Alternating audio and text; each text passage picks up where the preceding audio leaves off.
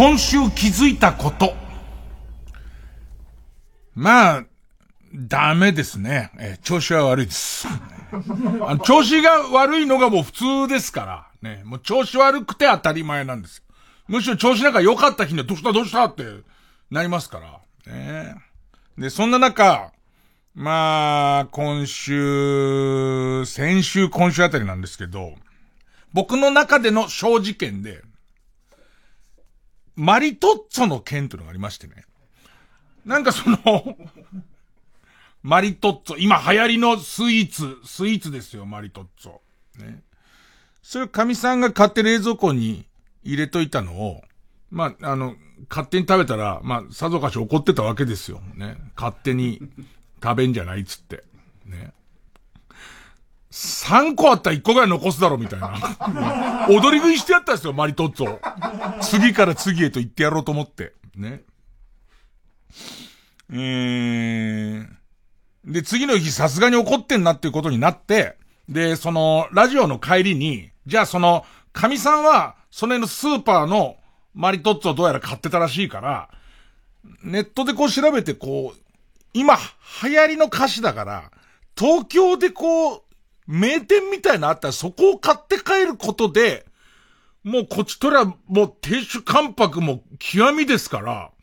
まあ平謝りすれば、なんとか勘弁はしてもらえるんじゃないかっていうことなんだけど、これがさ、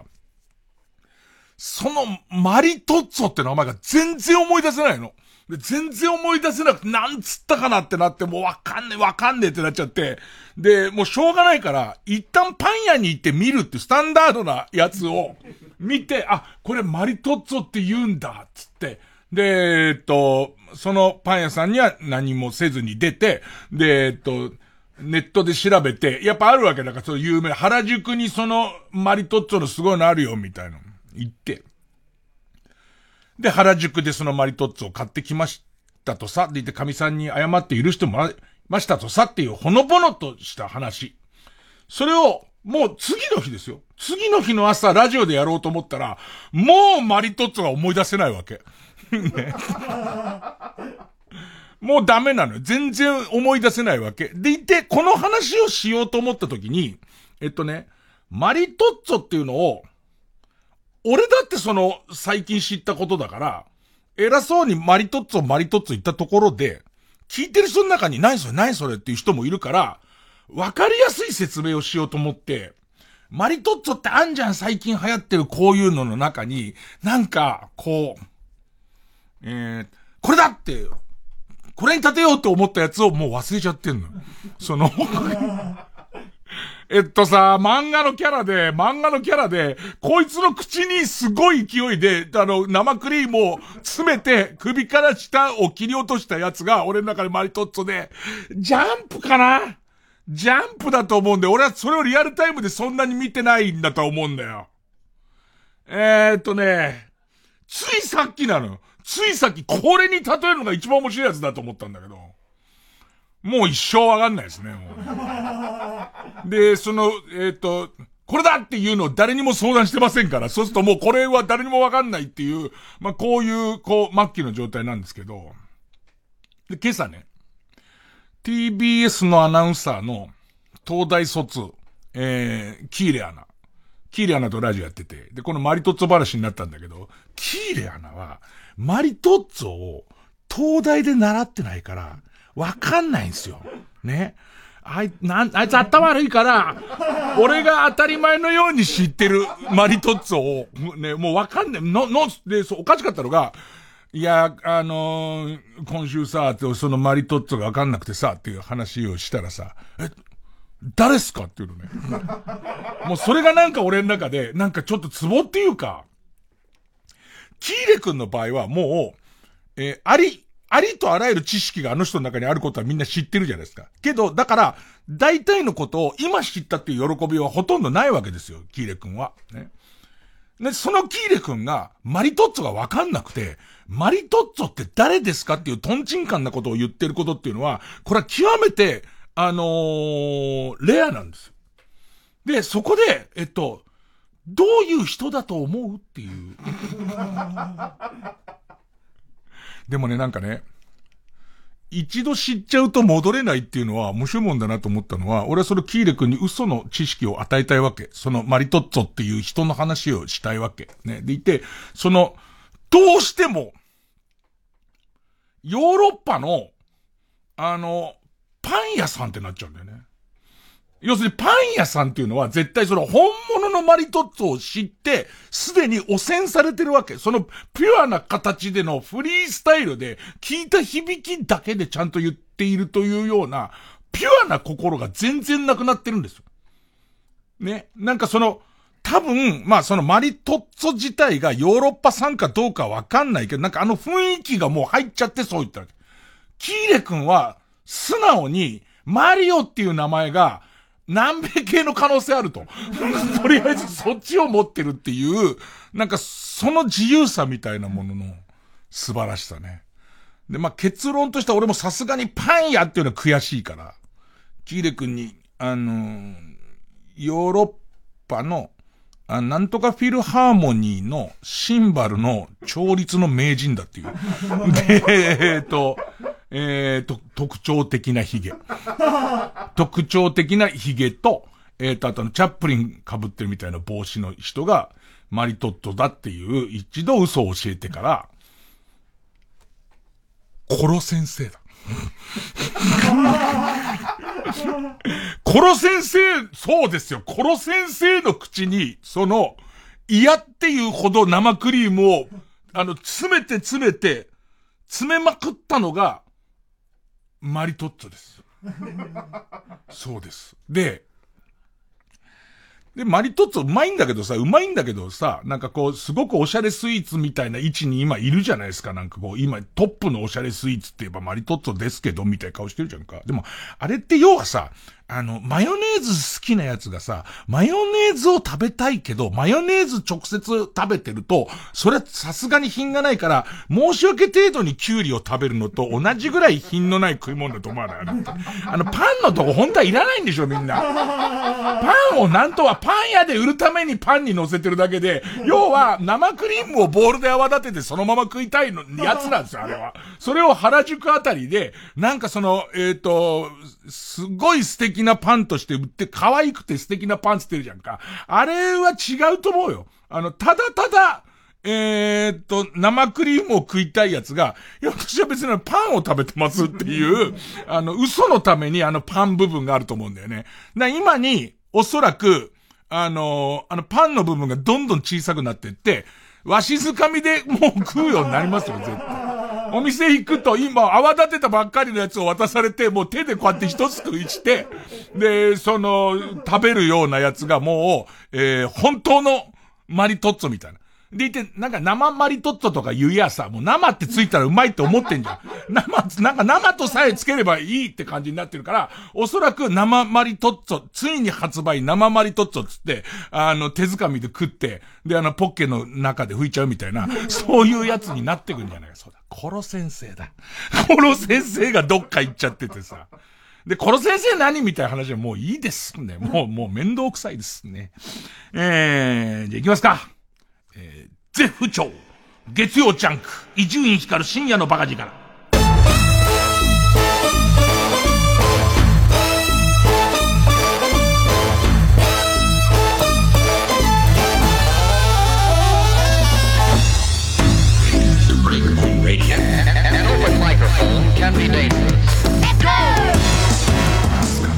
朝自分の部屋でも暑くてたまんないから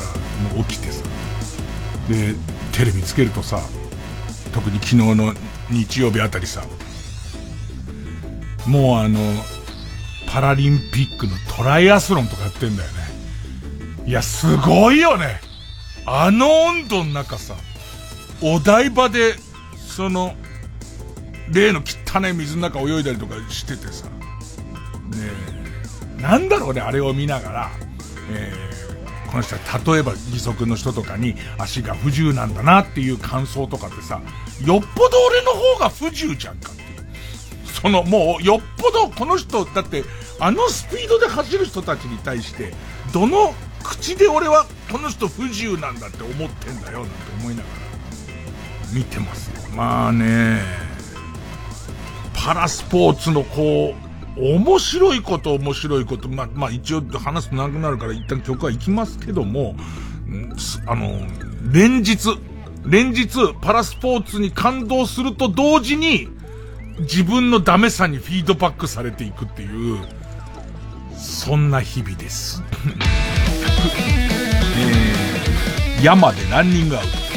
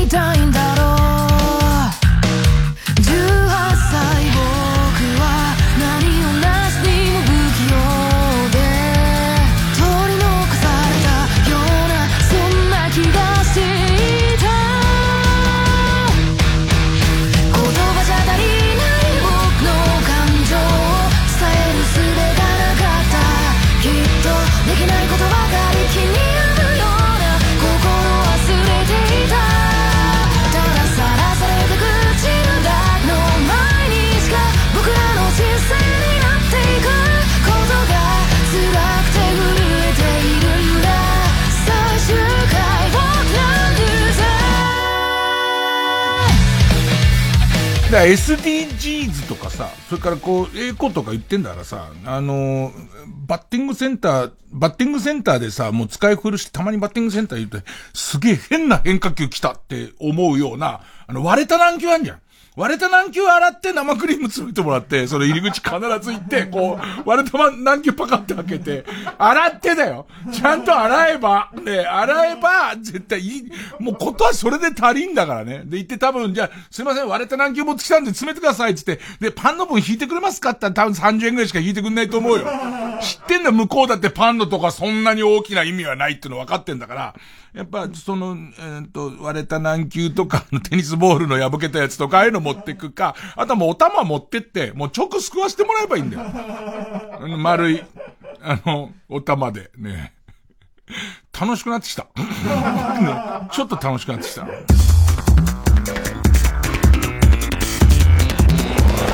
ジャンク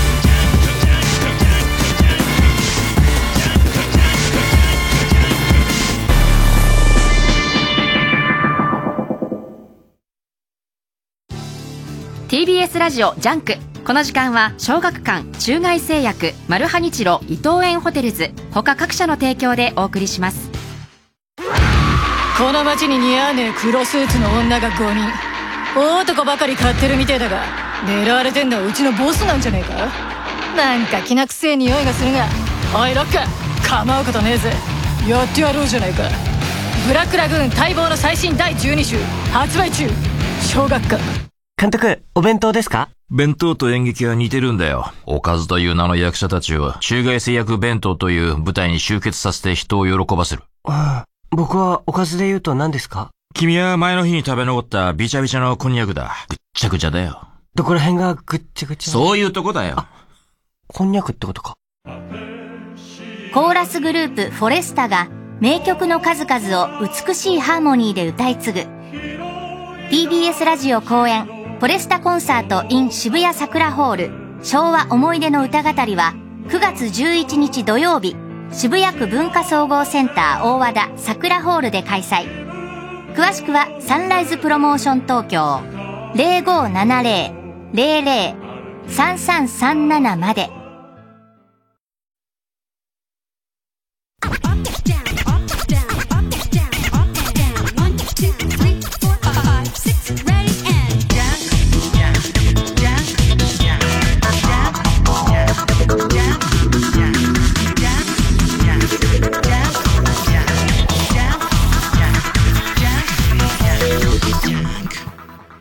どんどんさ、あのボール、マリトッツォのボールがさ、どんどん大きくなってってさ、で、どんどんその生クリームがこうぎっちりになってさ、で、どんどんパン部分が小さくなっていくわけじゃんか。で、それがより大きくて、よりパン部分が小さくて、より生クリームがいっぱい入ってるやつが人気になってくるわけでしょ？もう直カバンでいいよね。もうカバンの入り口を開けて中も入れてくださいっつって。もうなみなみ、なみなみ、ね。しまった携帯出してないなんつって、ね、奥に携帯入ってるぐらいになってくんだろうね。えー、えー、そんな中何の話をしますかね。えっとね、えー、ネットニュースとかで結構見ましたけど、BPO、BPO、ね、テレビを良くする、ね、良くしてくださる人たちが、えー、っと、なんかその苦痛を、苦痛を笑っちゃダメみたいな。見た記事。なんか要するに、苦痛、バラエティで誰かが苦痛を与えられてるところをゲラゲラ笑うみたいな番組をちょっと良くないんじゃないかっつって、今やってるバラエティをそうやってちょっと見て、えっ、と、そういう番組あったら、えっ、と、審議をしてった方がいいんじゃないかって言うんだけど、なんかさ、その、難しいよね。苦痛って何みたいな。あのー、皆さんもご存知の、あの、ホリプロコムの魔族の、えっ、ー、と、パート、マゾの方のパートのマゾちゃんいるじゃないですか。えっと、ツッコミとボケとかじゃないんですよ。えっと、しかもその魔族のリーダー、魔族ちゃんじゃない方が、えっ、ー、と、元の魔族ちゃんに飽きちゃって、二代目の魔族ちゃんっていうのを、えー、まあ、えー、今引き連れてる魔族ちゃんっているんですけども、まあ、魔族ちゃんは基本的に魔族なわけですよ。そうすると、魔族ちゃんの苦痛とは何かっていう話になってくるじゃないですか。まあ、要は、えっ、と、なんていうの、そのネット記事とかで、え言ってるのは、笑ってはいけないの、その、ケツ、ケツバーンいかれる、まあ、ケツバットみたいなやつを、おそらく刺して、これは良くないみたいな話をしてると思うんです。ね、してるんでしょう。ね。なんつうのかな。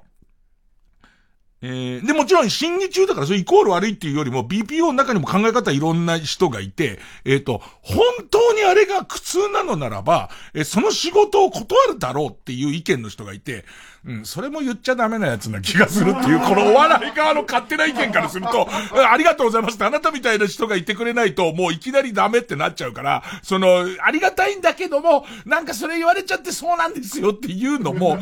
な、難しいとこあるよな、みたいなやつと。で、で、そうするとさ、これは苦痛を笑ってるとか、これは苦痛を伴ってるみたいなことがさ、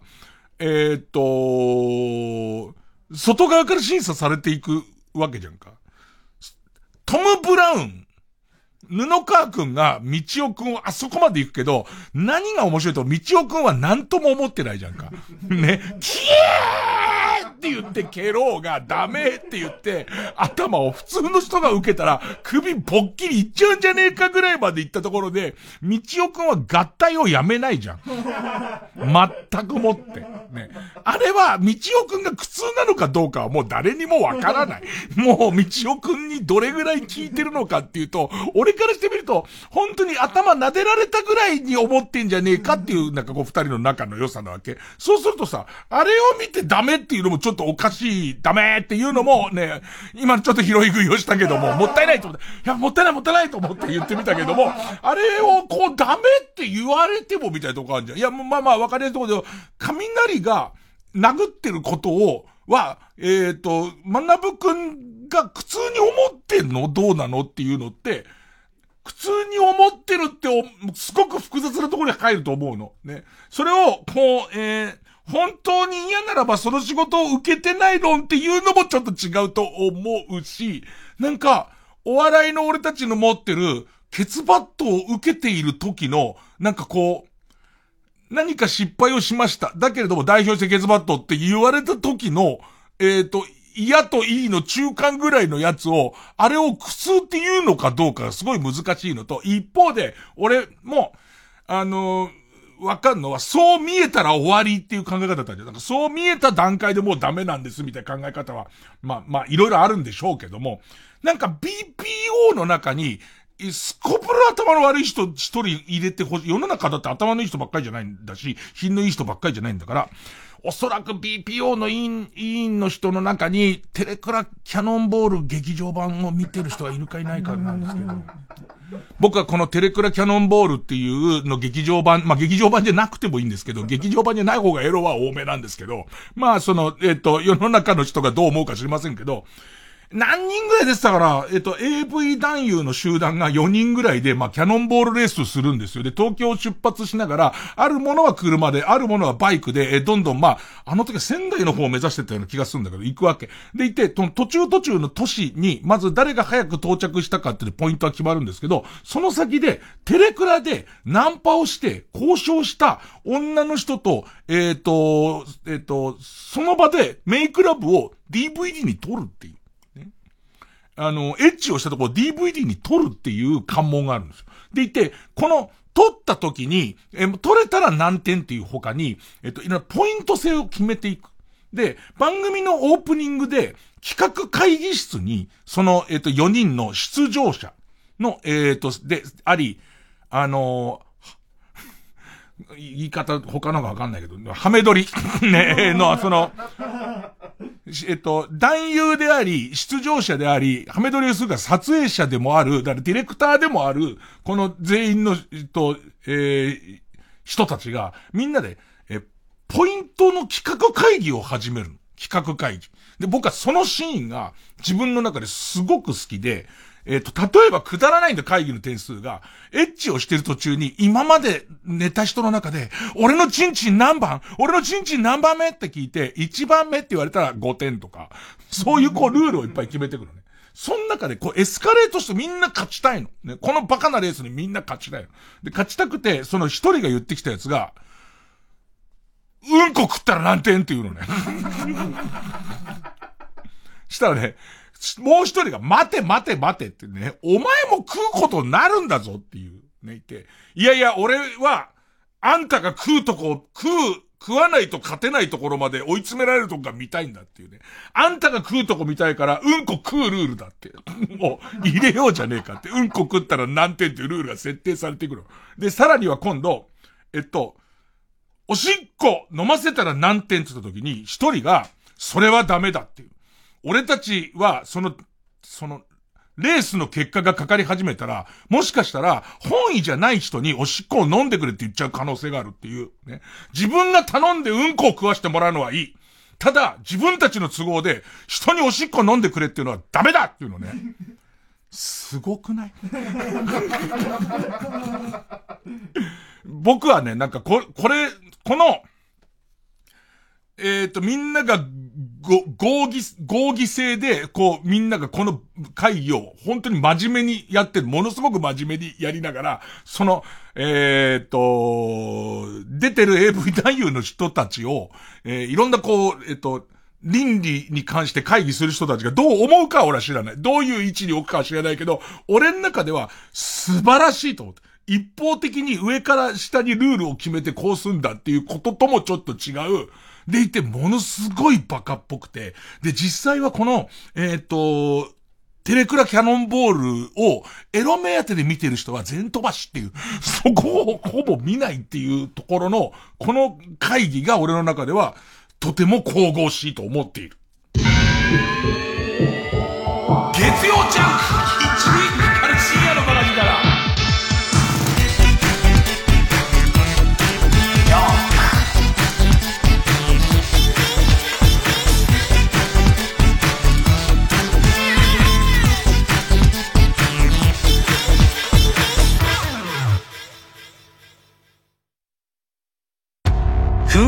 げるボルケーノ桜のもと何万というカンパチの大群に襲われる。なんと彼らは AI で管理されていたのだった。次回「パイレーツマルハニチーロ」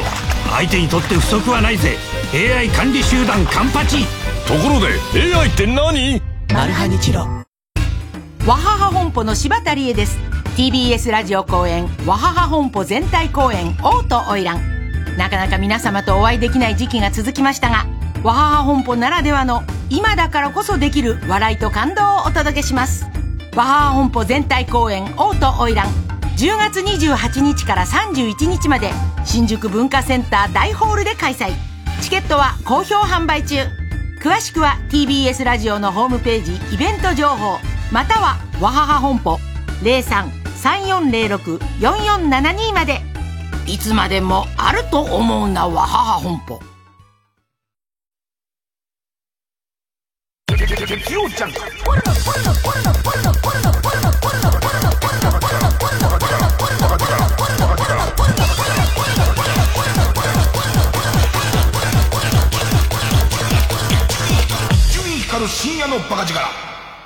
いや、で、今の俺の熱い口調を聞いて、じゃあテレクラキャノンボール劇場版見るぞって思った方は、もっともっと呆れることばかりで、あれが全てだと、あれがいいっつってんじゃないんだけど、そろそろ、企画会議のところのスピリッツが俺は好きで、なんかその、えっと、自分が次バラエティを若手と撮ろうみたいなことになったら、あの要素は入れていこうって思うんだよね。いや、うんこを食いたいってことじゃないよ。ね、若手と一緒にうんこを食って笑いが起きるとは思わないから、うんこを食いたいとは思わないけど、ね。なんでですかっていう若手もいそうですけど、食わしてもらえないですかっていう。それはお前家でやれ自分でっていう、まあそういうところもありますからね。お前の趣味のものだからっていう。えー、で、パラリンピック。パラリンピックもなんか本当に一生懸命見てて、で、応援もしてて、あと選手たちもすごい会ってて、で、こう、えー、朝の番組なんかは、おそる、おそるとも違うんだけど、その朝の番組らしい言い方になったりとか、いや、もっと言えば朝の番組は、夜の番組とかに、この夜のこの番組に関しては、まあ、しょう、しょうがない。俺がそういう人なんだからしょうがないと思ってほしい。で朝の番組だともうちょっと昼間なんで、えー、っと、いろんな意見がある中やんなきゃならないから、すごい気は使うんだけどね。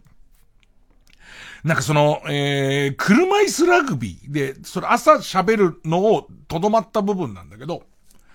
えー、っと、あまりに面白すぎる。ほら、あの、車椅子ラグビーっていうスポーツが、あの、どんなスポーツ見ますかっていう時に、そのパラスポーツの中でとかじゃないの。車椅子ラグビーとブラインドサッカーが、もうスポーツとして好きなの。でいて、その車椅子ラグビーの、その、えっ、ー、と、と、パラリンピックの、まあ、えー、大会が終わって、日本は、まあ本人たちにインタビュー僕もしてますんで、その、特にエース池崎、池崎選手とインタビューしてて、で、自分はまあ、えー、地元開催だし、えー、金メダルを絶対取りたいってことでやったけど、まあ惜しくもまあ銅メダルに終わるんだけど、まあでもすごいスポーツですよ。何、何と何を抑えればいい？まず基本のラインは、えー、みんな車椅子に乗ってます。えー、体、後ろからの体当たりはダメです。けどそれ以外はぶつかり放題です。ボールを持っていようが持っていまいがぶつかり放題です。でいて、えー、っと、4人対4人のチームで、えー、っと、バレーボールみたいなボールを持ち合って、持ったまま、ええー、っと、ゴールに向かってゴール行けば1点入ります。みたいな。まあ、それぐらいかな、ルール。でいて、えー、それぞれ選手たちは車椅子に乗ってます。で、障害を持ってます。でいて、言い方難しいんですけど、その、えー、っと、車椅子ラグビーをやるに関して、障害の度合いが重い人、軽い人っていうのがいるので、で、その車椅子ラグビーをやるに関して、えー、っと、障害が軽い人、頑丈なその池崎選手とかは、えー、っと、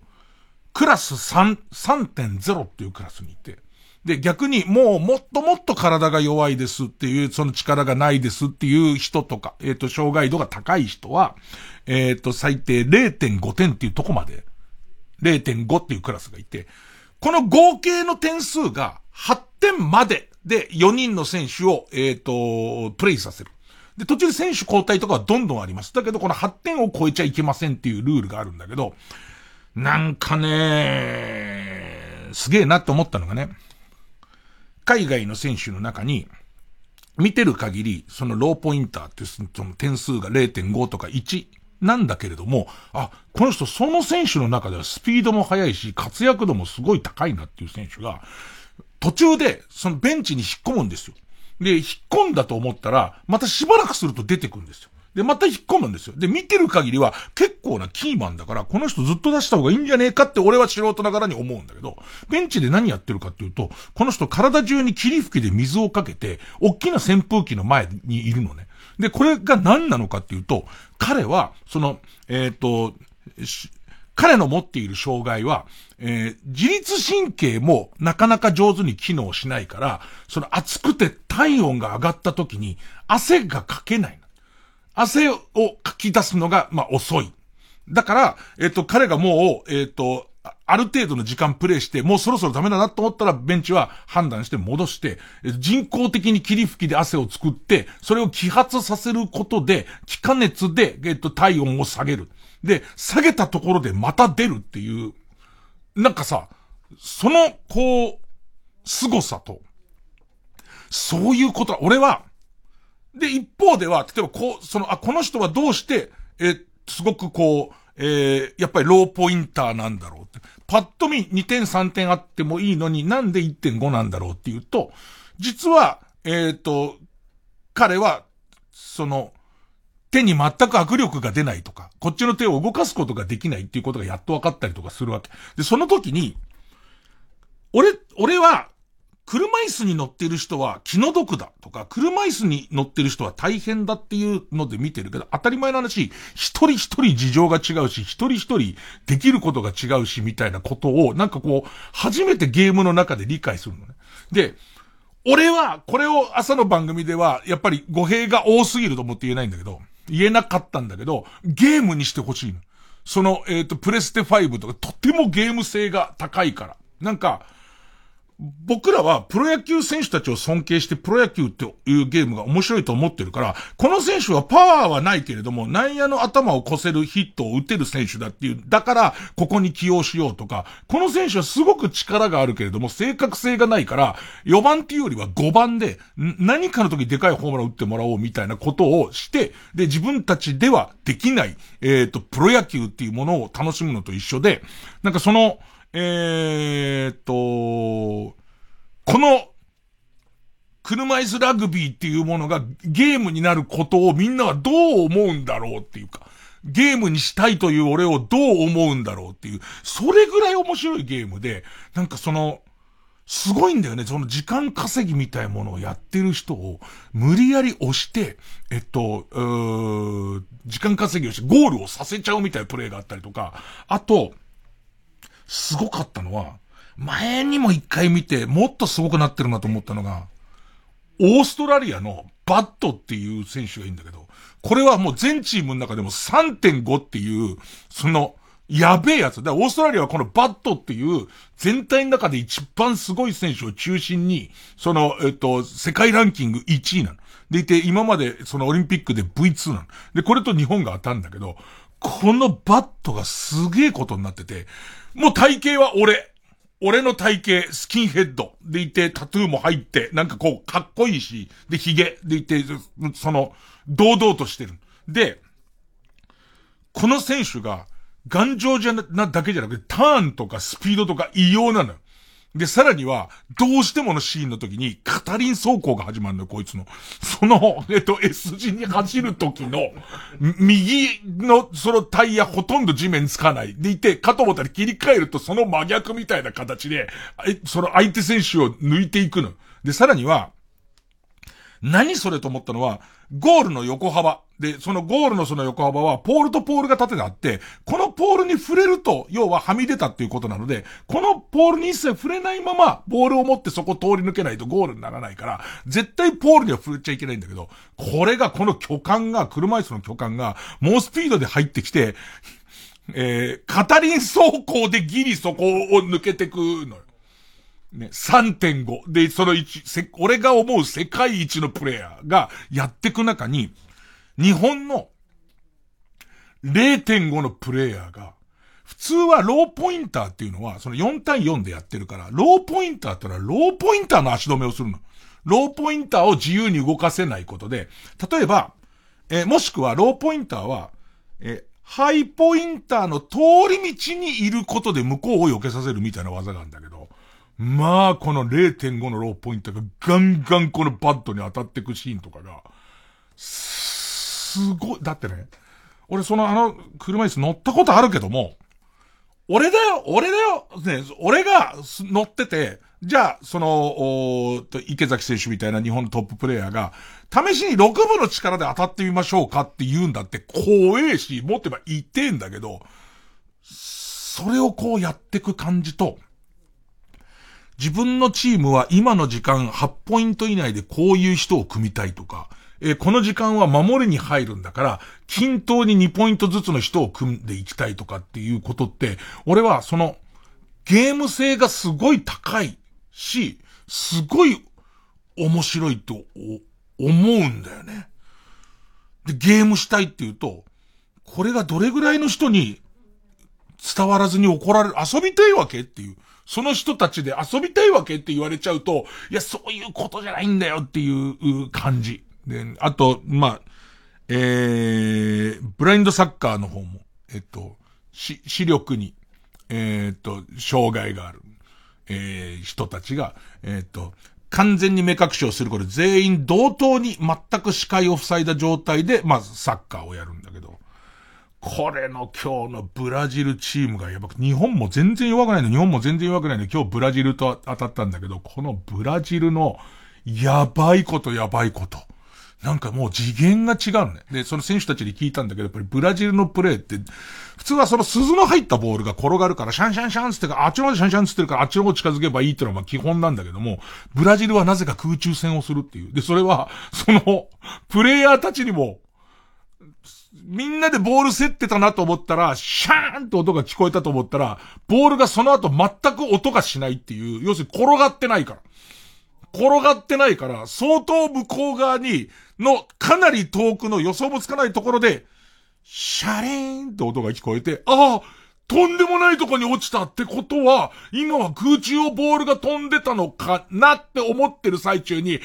シャーンっていう完全にシュートした音が聞こえて、ゴールが決まるみたいな、その、うんと、自分たちの次元を超えたプレーを、ブラジルがするんですって言ったら、今日ブラジル戦見て、それ本当にすごくて、この人たちは何か、だからどう思うんだろう。自分たちだって日本代表なんだよ。そのトッププレイヤーたちが、もうなんか話の違うようなプレイされてるあれも俺、音でゲームにできないのかなって、あのソニーが360度オーディオっていうのをせっかく PS5 につけたんなら、俺絶対音で何か、その、こん、もう、発想として俺は音でコントローラーをつけてっていう時点でもう間違ってんのかもしれないんだけど、音と人間の向きみたいなものでめちゃめちゃ新しいゲームになんないのかって、俺はすげえ思うんだけど、この、なんだろうね、そのゲームにするっていう発想自体が間違ってんのかな？なんかさ、俺朝はさすがにそこまでは言えなかった。なんかそこに言うのに、な、なんだかわかんないけど、なんだかわかんないけど、えっと、ビビる俺っていうのがいて。もう一個それで言うと、えー、っと、パラ水泳。水泳の、えー、女子の水泳の辻内選手っていう、辻内選手は弱視なんです。やっぱり視覚障害がある選手なんですけどね。これ辻内選手にインタビューをしたときに、なんか、えっ、と、辻石選手は、ちっちゃい時から小学生ぐらいの時からどんどん自分の視力が落ちてくるのがわかんだって、どんどん、最初全然大丈夫だったのに、全然見え、どんどん見えなくなって。で、お家は水泳一家で、お父さんもお母さんもその水泳のプロフェッショナルな人なんだ。で、えっと、水泳はやってたんだけれども、どんどん目が悪くなってくる。で、行って病院に行くと、これは一過性のものだから治りますよ、とか、えっ、と、もしくは、えー、普通に、えー、視力が低いということですって言われてくるんだけど、えー、その、自分からするとこれただごとじゃないじゃんって。で、中学生ぐらいになってくと、もう、教室の一番前の席で、黒板が見えないっていうことになってんだけど、お医者さんの判断としては、普通に視力が弱いということだとしか言われないんだって。で、その、で、女子高生になって、その女子高生の時に、クラスに、えー、その、どこからかは、あの、忘れちゃいましたけど、すでに先にパラ水泳をやっていて、この人はその視覚障害の部門じゃなくて、えっと、片手が、えっと、もうない。えっと、欠損してるっていう状態の部門で、パラ水泳をやってる女の子がいて、JK 同士ですよ。JK 同士でとても仲がいいから、二人で、えー、ある日にカラオケボックスに行った。そしたらそれカラオケボックスであまりに自分が、えっ、ー、と、それ歌詞を見るのにモニターに近いのを見て、どう、どうしたのって言うと、もういよいよ見えないんだよっていう、いよいよもうこんな状態なんだ私っていう話を、その、辻内選手がする。そしたらその相手のパラ、パラ水泳を先にやってる子が、えっ、ー、と、冗談交じりに、その辻内選手の言葉を言うと、冗談交じりに、もし、これ以上見えなくなっちゃったら、パラおいでよって、言うんだって。でも、この時点で、普通に視力が弱いっていう状態の判断が出てるから、障害者手帳とかがないんです。で、さらに大学生になった時に、初めてお医者さんから、これは、えっ、ー、と、病気ですと。その、えっ、ー、と、障害者手帳を、が、もらえます。何々っていう病気のためにこうなってるんですってことを聞いて、辻内さんの言葉を聞いたら、ほっとした。なんだかわからないけど、ただただ、自分はただごとじゃないと思ってるのに、その、お医者さんは大丈夫ですって言い続けることの、その、気持ちの悪さとか、恐怖からすると、ほっとした。で、障害者手帳をもらって、挑戦権を得たって思うん。あの、あの日のカラオケボックスで言われていたあの誘いを受ける挑戦権が私にはできたんだと思う。で、彼女は、今回日本新を出すんです。で、その話が俺は、俺みたいなナウい人間はこれを青春と呼ぶのよ。ねえ、これをもう、知らないでしょ青春。青春っていう字をわざと、わざと間違えて読んで、こう、青春っていうパターンなんだけど、俺の中でこれを、その、青春と言わずに、何を青春っていうのかが、わからないんだけど、なんかこれの、こう上手な伝え方が、こう、や、やっぱりなんだろう、俺はその朝の番組で、萎縮してる。間違いなく萎縮してるし、これは何かを信じていないし、それは自分の話術も信じていないし、その、えっ、ー、と、聞いてくれてる人の理解もおそらく信じていないんだっていうことに何か愕然とする、あの、愕然とする日々。そらね、神さんのパンも盗みますよ。そういう風になりますよ。あれ、最後の着地が違うんだよ。話術、話術の問題なんだよ、基本ね。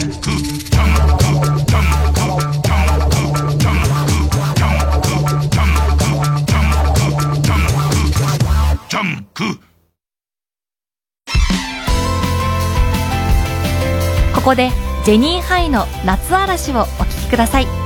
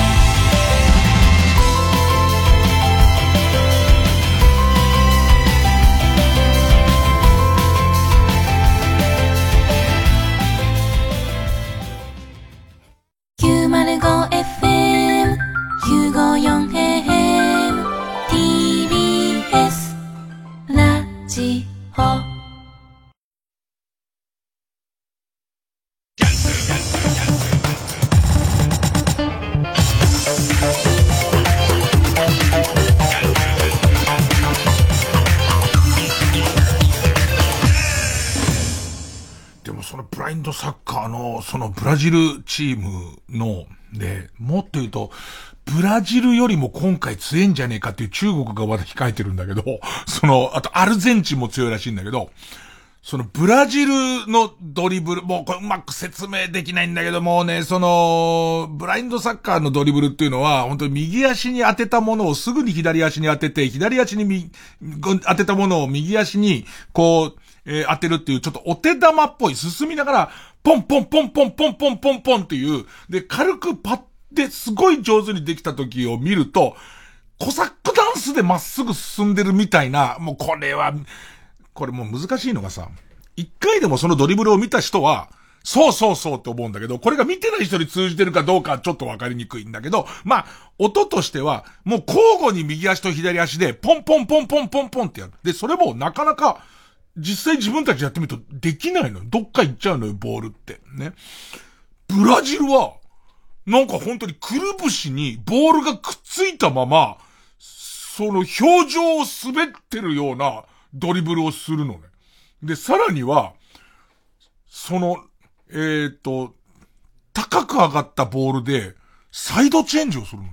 そのことの意味が全然もうわかんないんだ。なんで仲間がそこにいるってわかってんのって思うし、その仲間が、なんで俺の前でバウンドして落ちるって分かってんのみたいなことが、まあちょいちょい起こるんだ。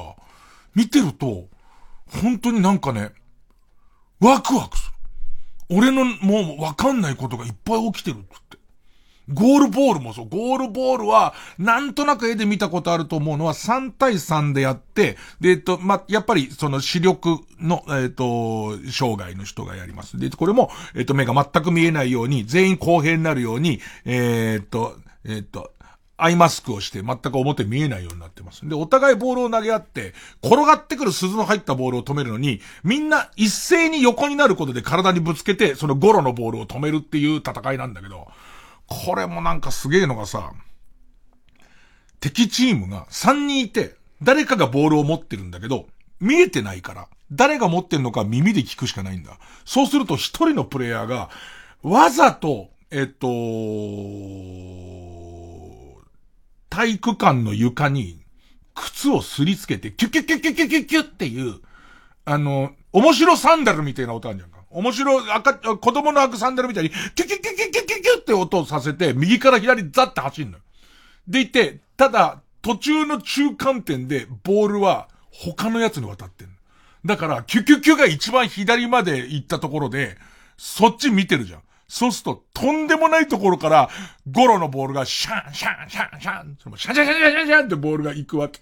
で、それを一回やったと思ったら、今度次は、キュキュキュキュキュのやつが持ってるパターンもやってくるの。だそれをやってるのを、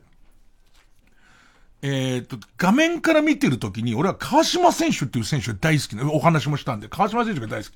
川島選手の気持ちで見るじゃん。それは、やっぱりサッカー見てても、野球見てても、絶対自分の好きな選手の視線になってるじゃん。あんなイン、野球で言えばインコースに速い球投げられたら怖えじゃんって思ってる時には、なんとなく、漠然とその選手の気持ちでピッチャーと対応してたりとか、例えばピッチャーがすごい変則投法してたら、自分がバッターボックスで立ってるのに少し憑依して、うわ、これ背中が来るから来るように見えんじゃねえかって思うのと一緒なの。その川島選手になってるから、これはやられるって思うわけ。だって俺が川島選手だったら、絶対逆サイドがボール持ってるって思うもん、みたいなことを考えながら見てるときに、俺は、初めて、目が見えない人はどう思ってるのかっていうことを考えてんじゃねえかっていう。日頃、やっぱりそういう考え方はしたことがないと思う。この道で前から歩いている、えっと、白い杖を持っている人がどう思ってるっていうことを、どう俺のことを感じてるっていうことを考えたこと一度もないじゃん。だけどなんか、あ、俺は今考えているって思ったりとか、そうすると、むしろこっちの方が、例えばこう、簡単そう、今まで目で見てる俺は、このボールは簡単そうだって思ったことが、川島選手の、の感じ方だと、簡単じゃないみたいなことが、一試合見ていくうちにちょっと分かってくんだ。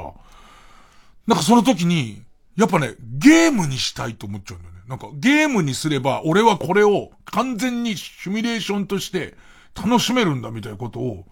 すっげえ思うんだよね。で、ただゲームにしたい。これもファミ通に書くと思うと、ファミ通に書くのも逆に言うとゲームの人がいっぱい見てるから、ち、なんか怒られたりもすんのかなと思ったりとかしちゃうじゃん。で、ストレス溜めるわけ。で、結果、神さんのパンを3つも盗んでしまう。やっぱ仕方ないな、これは。あの、ロジックで組み立てていくと、俺はね、無罪だね。完全に。曜ジャンク、伊集院光深夜のバカ力。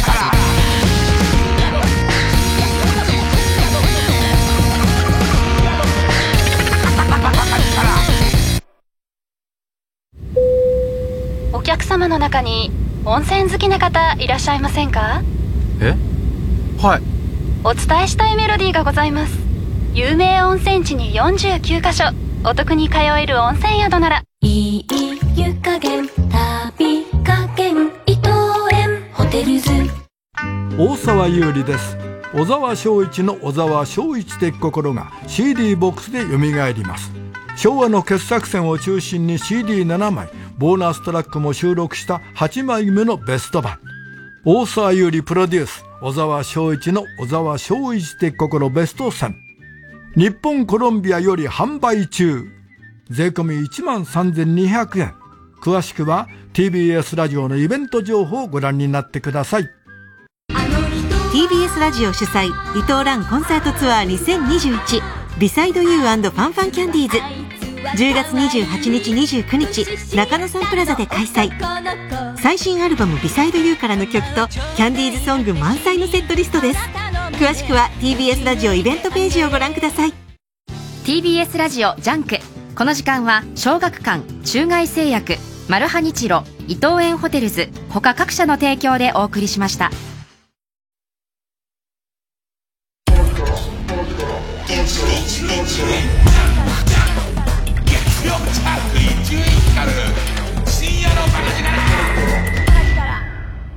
もうさすがにパラの話はいいか。パラの話はいいし、もっと言えば、そのパラの話、最後照れ隠しに神さんのパン盗んだ話にどうせなんだろうっていう感じも多分飽きられてるから、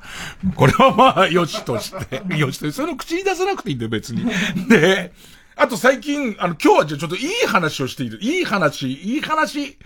いい話特集ですよ。途中テレクラキャノンボール入りましたけれども、しかもうんこ食ったらなんて言った話入りましたけど、あれもいい話ですからね。僕に言わせればね。で、えっと、なんかね。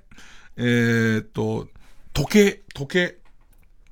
俺なんなら知んないけど、あの、いわゆる、えっと、高いので言うとアップルウォッチ。で、安いのもいっぱいあるんだけど、まあ、こういう、あの、心拍数が出たり GPS が入ってたりする時計がすげえ好きなんですよ。で、すげえ好きで、新しいの出るとすぐこう、欲しくなっちゃうんですけど、そんな中で最近出た、まず電池の持ち。電池の持ちが良くて、でいてその GPS が正確で、その脈拍とかを取るとか歩数とかを記録するのがすごい好きで、その機能が入ってることなんですけど、なんか、えっと、なんて読むんだろうな、COROS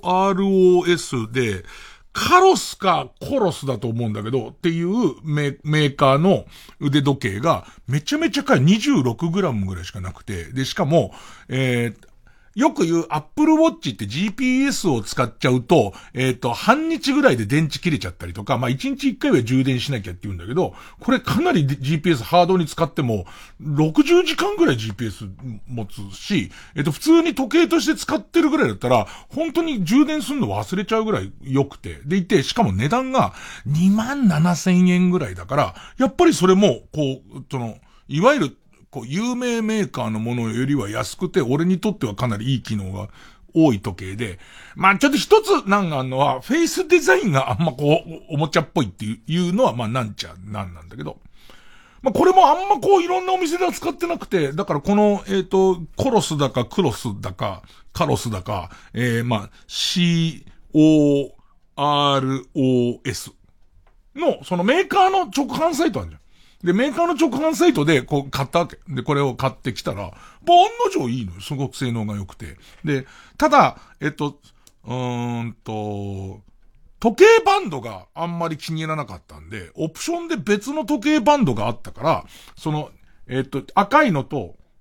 黒いのを、また直販サイトに、こう、注文できるじゃん。で、いて、その、えー、大体こう直販サイトなんてこう注文したら必ずすぐに、えっと、今注文されましたっていうすぐオートマチックにメールが返ってきて、ほいでいて、今度出荷された時にもオートマチックでメールが来て、ほいで出荷されるシステムじゃん。したら、その、えー、時計バンドを2個注文したら、普通にオートマチックでメール返ってきて、その2本注文です。合計いくらで、で、それをあんたのカードからこういう風に落としたよっていうメールが、まあ、すぐ返ってくるじゃんか。したら、次の朝になって、そのと同じ感じのメールで来たのが、えっと、うちで前買ってる時計は、この型式で、一本の時計バンドは合うけども、もう一本の時計バンドは違う型式向けのオプションだから、それは合わないけれども、えっと、注文大丈夫ですか？っていうメールが来るのね。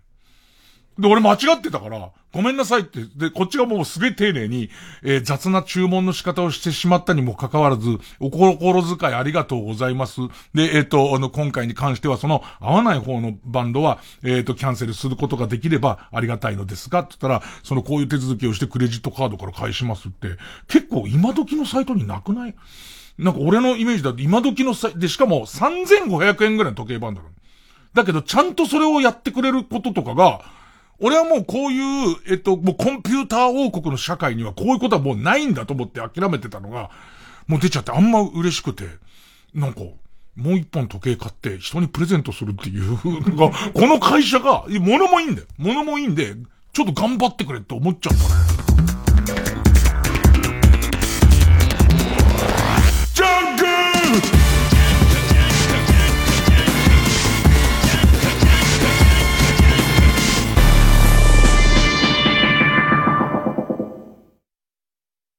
撮りためた写真や動画、すごいデータ量。これ、どこに保存すればいいの？そんな時はテラボックス。なんと無料で 1TB まで使えちゃうとってもお得なクラウドストレージ。スマホアプリもあって、いつでもたっぷりデータを保存。今すぐテラボックスで検索 TBS ラジオ主催、お宝何でも無料鑑定会。東大赤門前で40年以上の実績。本郷美術骨董館の鑑定士、吉村民です。ラジオをお聞きの皆様、お家に眠っているお宝はありませんか ?10 月2日土曜日、10月3日日曜日、赤坂駅直結の TKP 赤坂駅カンファレンスセンターで開催。詳しくは TBS ラジオホームページのイベント情報、または本郷美術骨董館のホームページをご覧ください。お電話でのご予約はフリーダイヤル0120-518-100 0120-518-100まで。TBS ラジオ YouTube 公式チャンネルでは明日のカレッジの同時生配信をはじめマイナビラフターナイトシティチルクラブなどさまざまな番組の動画を配信しています。ラジオの放送とは一味違ったここでしか見ることができない聞くことができないコンテンツがいっぱい。YouTube の検索画面で TBS ラジオと検索しあなたも今すぐチャンネル登録。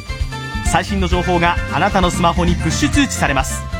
さらに TBS ラジオ公式 Twitter アカウントでは番組情報や放送の裏話も発信しています。こちらもぜひチェックしてください。る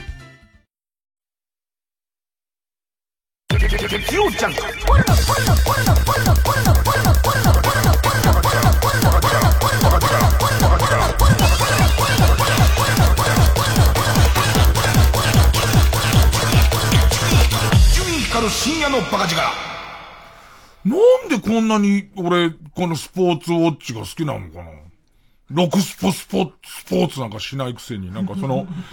自分が歩いた後が、こう、なんていうの、記録になってるのが好きなんだよね。で、これもその、えー、あ、これのすごいところは、えー、コロスか、まあ、カロスだと思うんだけど、カロスの、えー、レイス2っていうモデルなんだけど、それすごい軽いと、電池の持ちがいいと。で、あと、えー、もっと有名なメーカーの、もう少し高いのも持って、これ倍ぐらい値段するのも持ってるんですけど、それに比べて、スマホに転送するスピードがすごい速くて、その自分が今、その、ウォーキング終わりましたってピッてやると、もう、えっ、ー、と、すべての、今歩いたところの、その、正確な地図から、その、いいのが、地図にこう色がついてて、息が上がってたところがどの辺とか、あとその毎分のその心拍数とか、あとそれと、えー、高度計もついてるから、それと今度高さの上り坂のここのところで俺息上がってんだとか、あ、ここで、6分ぐらい死んじゃってんな、みたいなやつとかが、こう、あれがなんで好きなの？別にそれをさ、なんかの役に立ててる様子なんか全然ねえじゃん。ねえ、全それが好き。ただ単に単純に家帰ってきて、今日こういう風に歩いたなっていう記録を見てると、自分がなんかこう、えっと、ロボットになったみたいな気がして、すげえ楽しいっていうだけで、あの、この時計を。てか、やたらこの手の時計を買っちゃ、新しいの新しいのみたいのをずっとやっている私です。それでは えー、コーナー。小耳にねじ込めおはよう太陽いねえから俺みたいなこのロックスポスポーツもやらないんだけど、そのスポーツウォッチが好きなんだっていう。で、なんか、マラソンの記録に挑戦してるからっていう人とか、あともっと言えば、えっ、ー、と、山登りをするからっていう理由でこれを買う人はいっぱいいると思うんだけど、ただ好きっていう。ね、ただただ好きって人。さあ、えー、小耳にねじ込め、えー、まあまあ、ネットニュースなんか溢れてますから全部チェックすることはできないので、あの、皆さんが小耳に挟んだものをこっち側に持ってきてくれれば、それをラジオを聞いてる皆さんの耳に無理やりねじ込むっていう、ね。なんかね、知ってるニュースばっかりだとか言う人いるんだけど、相当変わってるぞ、それは。おそらく、い、や、本当に、その、の、来るんですよ。その、割と知ってるニュースで古いニュースばっかりだっていう人がいて、多分そうするとメインのニュースを逃してる可能性あるぞっていう気がちょっとしますよ。俺今週ネットで見てちょっと好きだったやつが24時間テレビだか、24時間テレビのプレ番組だかで、菅野美穂さんが、えー、っと、あの、所さんのダーツの旅あるじゃないですか。ダーツの旅のあの、レポーターに行ってますみたいな。えー、っと、VTR が出たと。で、そしたら、えー、っと、菅野さんが、えー、第一村人とか、えっ、ー、と、発見で第十三変死体とかを発見してくんだけど、その、ね、これはなんか動物の骨かな？いや、これ人骨だな、みたいなシーンが、まあそれは俺見てないから想像で言ってるけど、その、まあ第一村人の人とかと話してるときに、マスクもフェイスガードもしてないとは何事だっていう抗議がすごい来たっていうニュースなの最初。だけど、これは実は、振る前にも、あと最初の VTR のところにも、えっ、と、これ9年前のロケの VTR ですってこう言ってると。で、その、えっ、と、ずっとベタ付きでついてるわけじゃないけど、9年前のロケの VTR だってことは説明してんだけど、パッて見たけしからんな人が、けしからんっつって、次々とけしからん、あいつなんでマスクもしないでやってんだってことになるわけ。ね。でいて、だけど本当はそういう結果でしたよっていうのに対して今度盛り上がりが、えっ、ー、と、菅野美穂さんもお年頃じゃないですか。お年頃、お肌が気になるお年頃だったりとか、いろいろ気になるお年頃じゃないですか。9年前の VTR とスタジオで振ってる菅野美穂に差を感じなかったっていう菅野美穂の、その、えっ、ー、と、若さを保つ秘訣は何なんだと。なんかすごくない？上げたり下げたり大変だなっていう。でもそれは、おそらくテレビを見て、テレビを見てけなしたいの人と褒めたいの人が、一人じゃないから、ネットって。あの、多分、肯定したいの人と、えっ、ー、と、否定したいの人の入れ替わりがあったと思う。否定したい人は冗談じゃねえぞってなるじゃん、あれを。それに対して、急にそれに対して肯定したいの人が現れるのが、なんか世の中すげえなって思ったのと、えっ、ー、と、菅野美穂さん、いい人だなっていうのを思って。さあ、みんなから来てますが、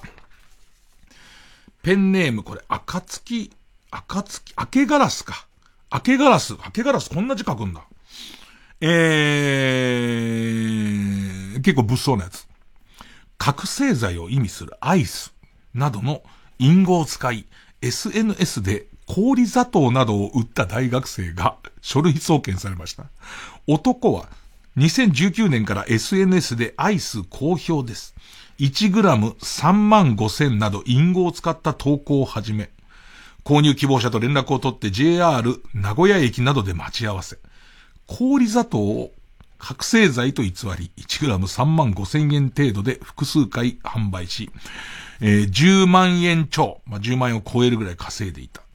実際に覚醒剤の密売を行っているわけではないので、覚醒剤取締法違反で処罰がされない。だって売ってるのは氷砂糖だから。氷砂糖を売ってる人だから。えー、で、家宅捜索でも覚醒剤は発見されず、氷砂糖と小麦粉、小分け用の袋、注射器。だから、覚醒剤取締法で、その、どうすることもできないと。でも結局、麻薬特例法っていう法律の中に、煽りそそのかしっていう容疑があって、で、結局、逮捕はされた。ね。で、騙された人もなんか警察に訴え出れないみたいなところを多分ついた作戦なんだと思うんだけど、この件を何人かが、まあ、挙げてくれてんですけど、この明けガラスさんは、すごいのは、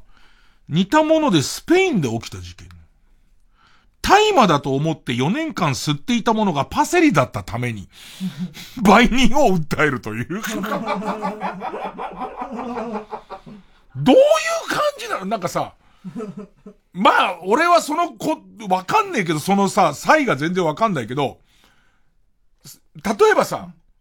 3回とかならまあわかる。3日間とかで、お、この、この間のやつはなんかわかんないけど、効能が薄かったのかなと思ってやってみて、3回ぐらい騙されたとか、まあいい加減にしろやろつって。で、調べてみたらパセリじゃねえかバカ野郎わかんないけど、4年間良かったわけじゃん、この人。パセリ吸ってれば。ね、パセリ好きの人じゃん、この人。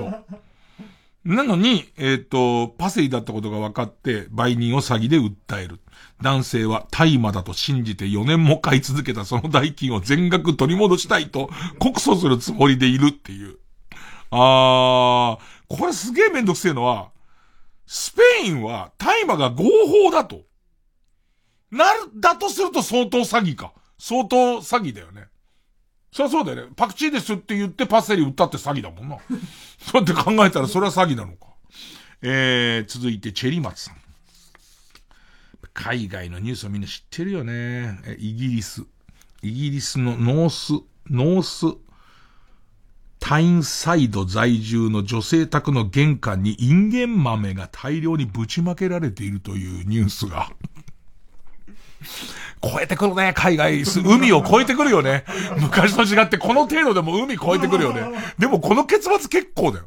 えっと、インゲン豆が大量にぶちまけられてます。朝起きたらなんだろうと思ったら、インゲン豆すげえぶちまけられる。どういうことっていう、ね。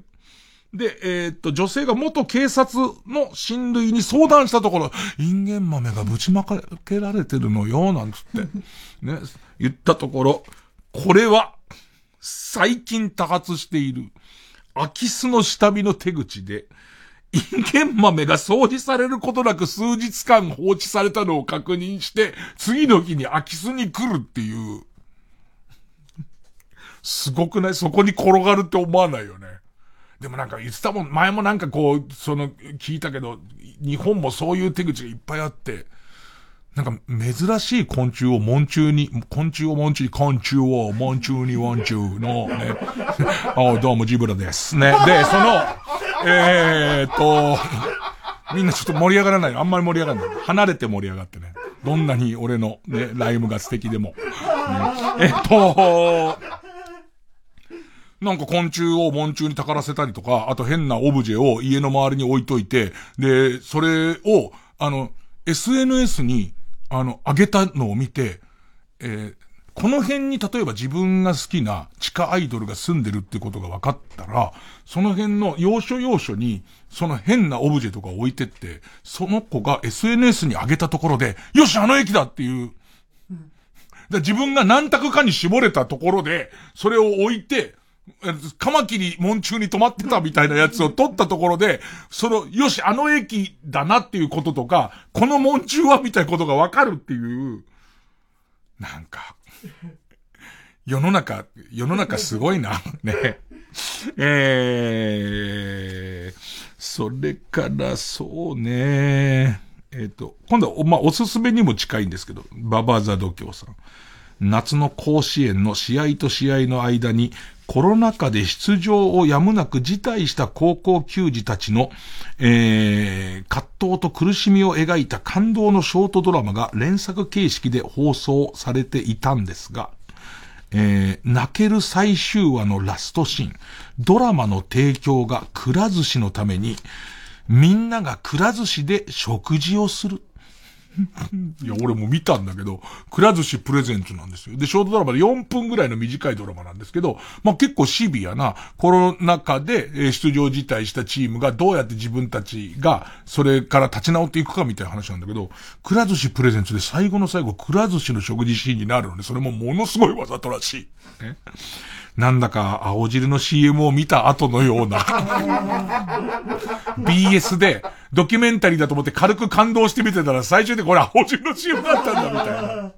えー、なんとも言えない気持ちになりました。ドラマは TVer でまだ無料で見られると思います。ドラマのタイトルは海と空と、これハスでいいのかな？えー、海と空とハスとレントかな？えー、ものの見事にくら寿司の食事シーンが出てきますからね。うん、うん、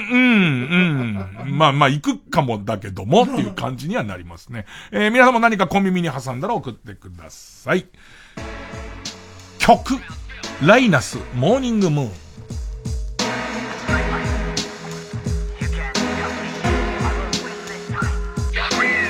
え込まれた僕らはもう我慢の限界だよ。奪われた時間はどうあがいたって戻らないもん。引きこもりがちの僕でもさすがに疲れてしまったよ。今すぐ飛び出したい。君はどうだけどちょっと分かっ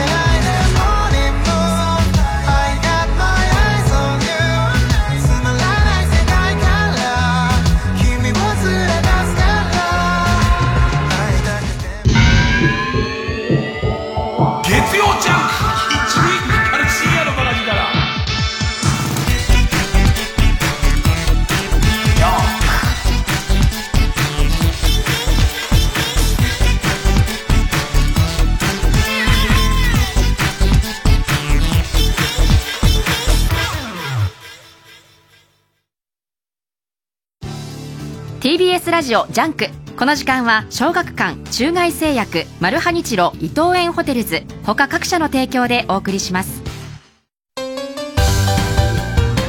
ドクターストーンの稲垣理一郎とレジェンド漫画家池上良一がタッグを組んだ話題作「トリリオンゲーム」コミックス発売中。コミュニケーションの天才とプログラミングの天才が100兆円をつかみ取る。小学館。いらっしゃいませ。こんにちは。今度のオーディオムービーは聞くと恋がしたくなる恋愛ドラマ。綺麗ですね。主演流星涼。4人のヒロインには尾崎由香平優奈富山恵里子剛力あやめ白村聡太に好かれたい。by オーディオムービー。ポッドキャストや YouTube で無料配信中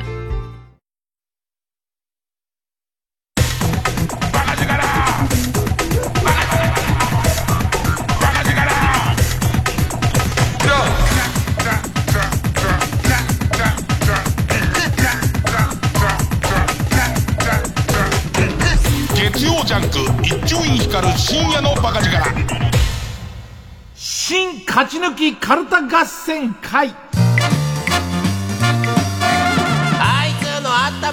えー番組オリジナルのカルタを作ろうという新勝ち抜きカルタ合戦会です。えーこのコーナーは毎回2つのテーマのカルタが戦って、生放送で番組を聞いている皆さんからのメール投票で勝敗を決めます。で、対戦するのは前の週に勝ち抜いてきたカルタと、えー現在たくさんのテーマを同時に募集している予選ブロックの中で一番盛り上がっているチャレンジャーのカルタです。えー勝つごとにあ行、家行、作業と進んでいって、負けるとその文字のまま予選ブロックに逆戻りです。で、和行を勝ち抜ければカルタは完成でゴールインです。えー、3連敗するとテーマは消滅ですと。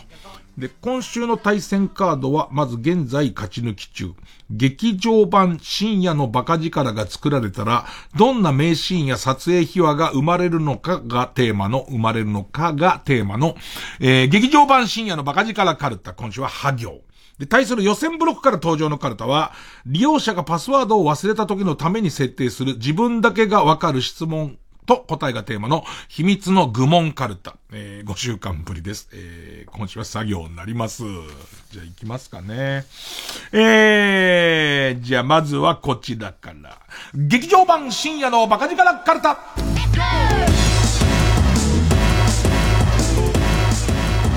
えー、は行。ペンネーム幸せの。背中にはいつも幸せのポップコーン。張本勲カルタを読むときは、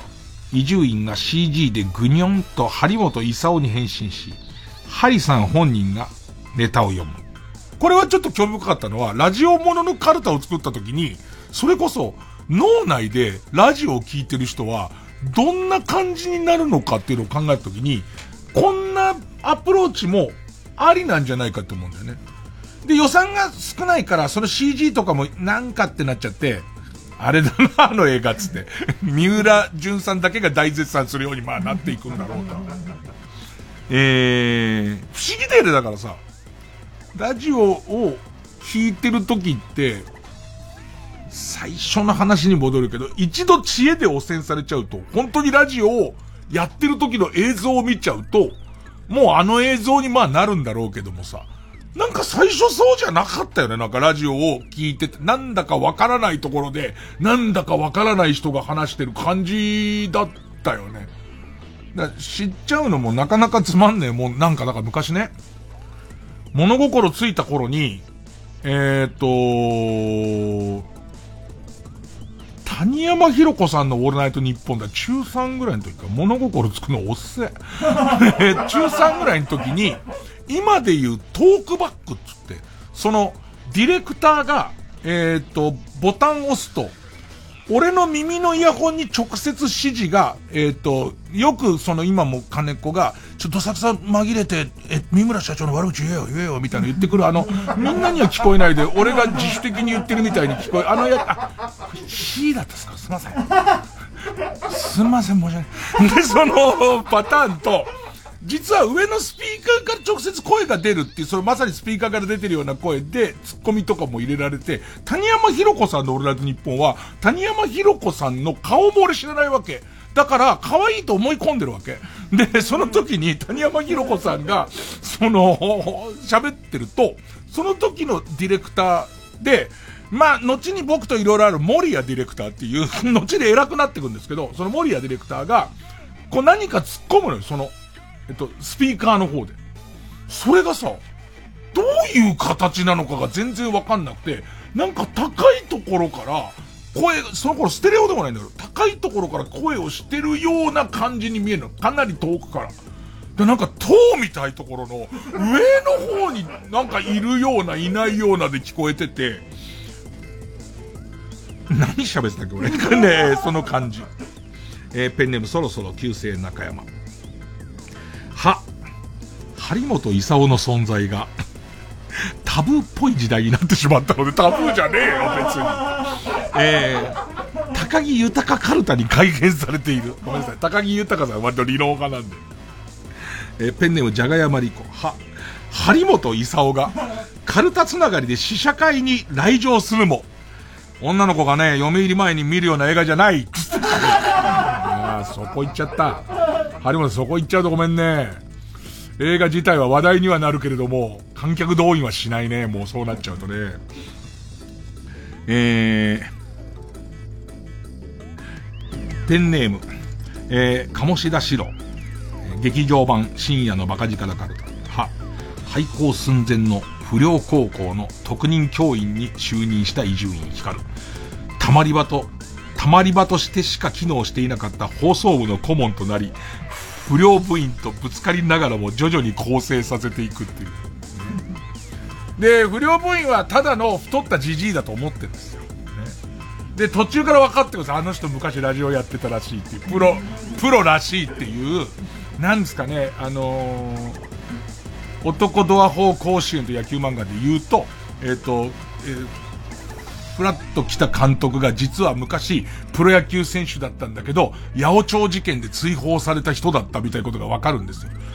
でいて、こう、一人一人を、こう、俺が、指導して放送部で 放送部で不良を構成させる方法が全然わかんないですけどね。えー、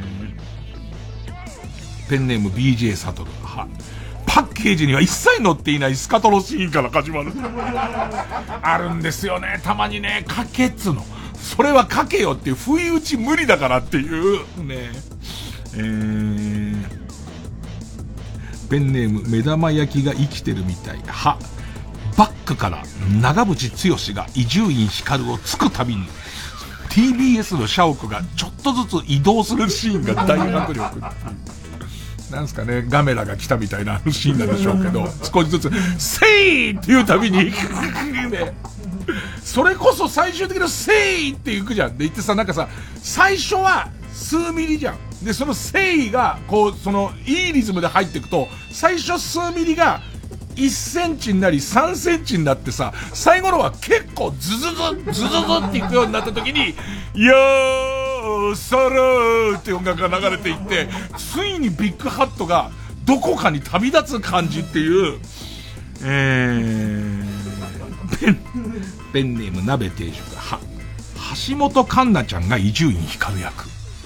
え平野翔くんがミキサーの岡部さん役で、内容はほぼ、かぐや姫は告らせたいファイナルと一緒。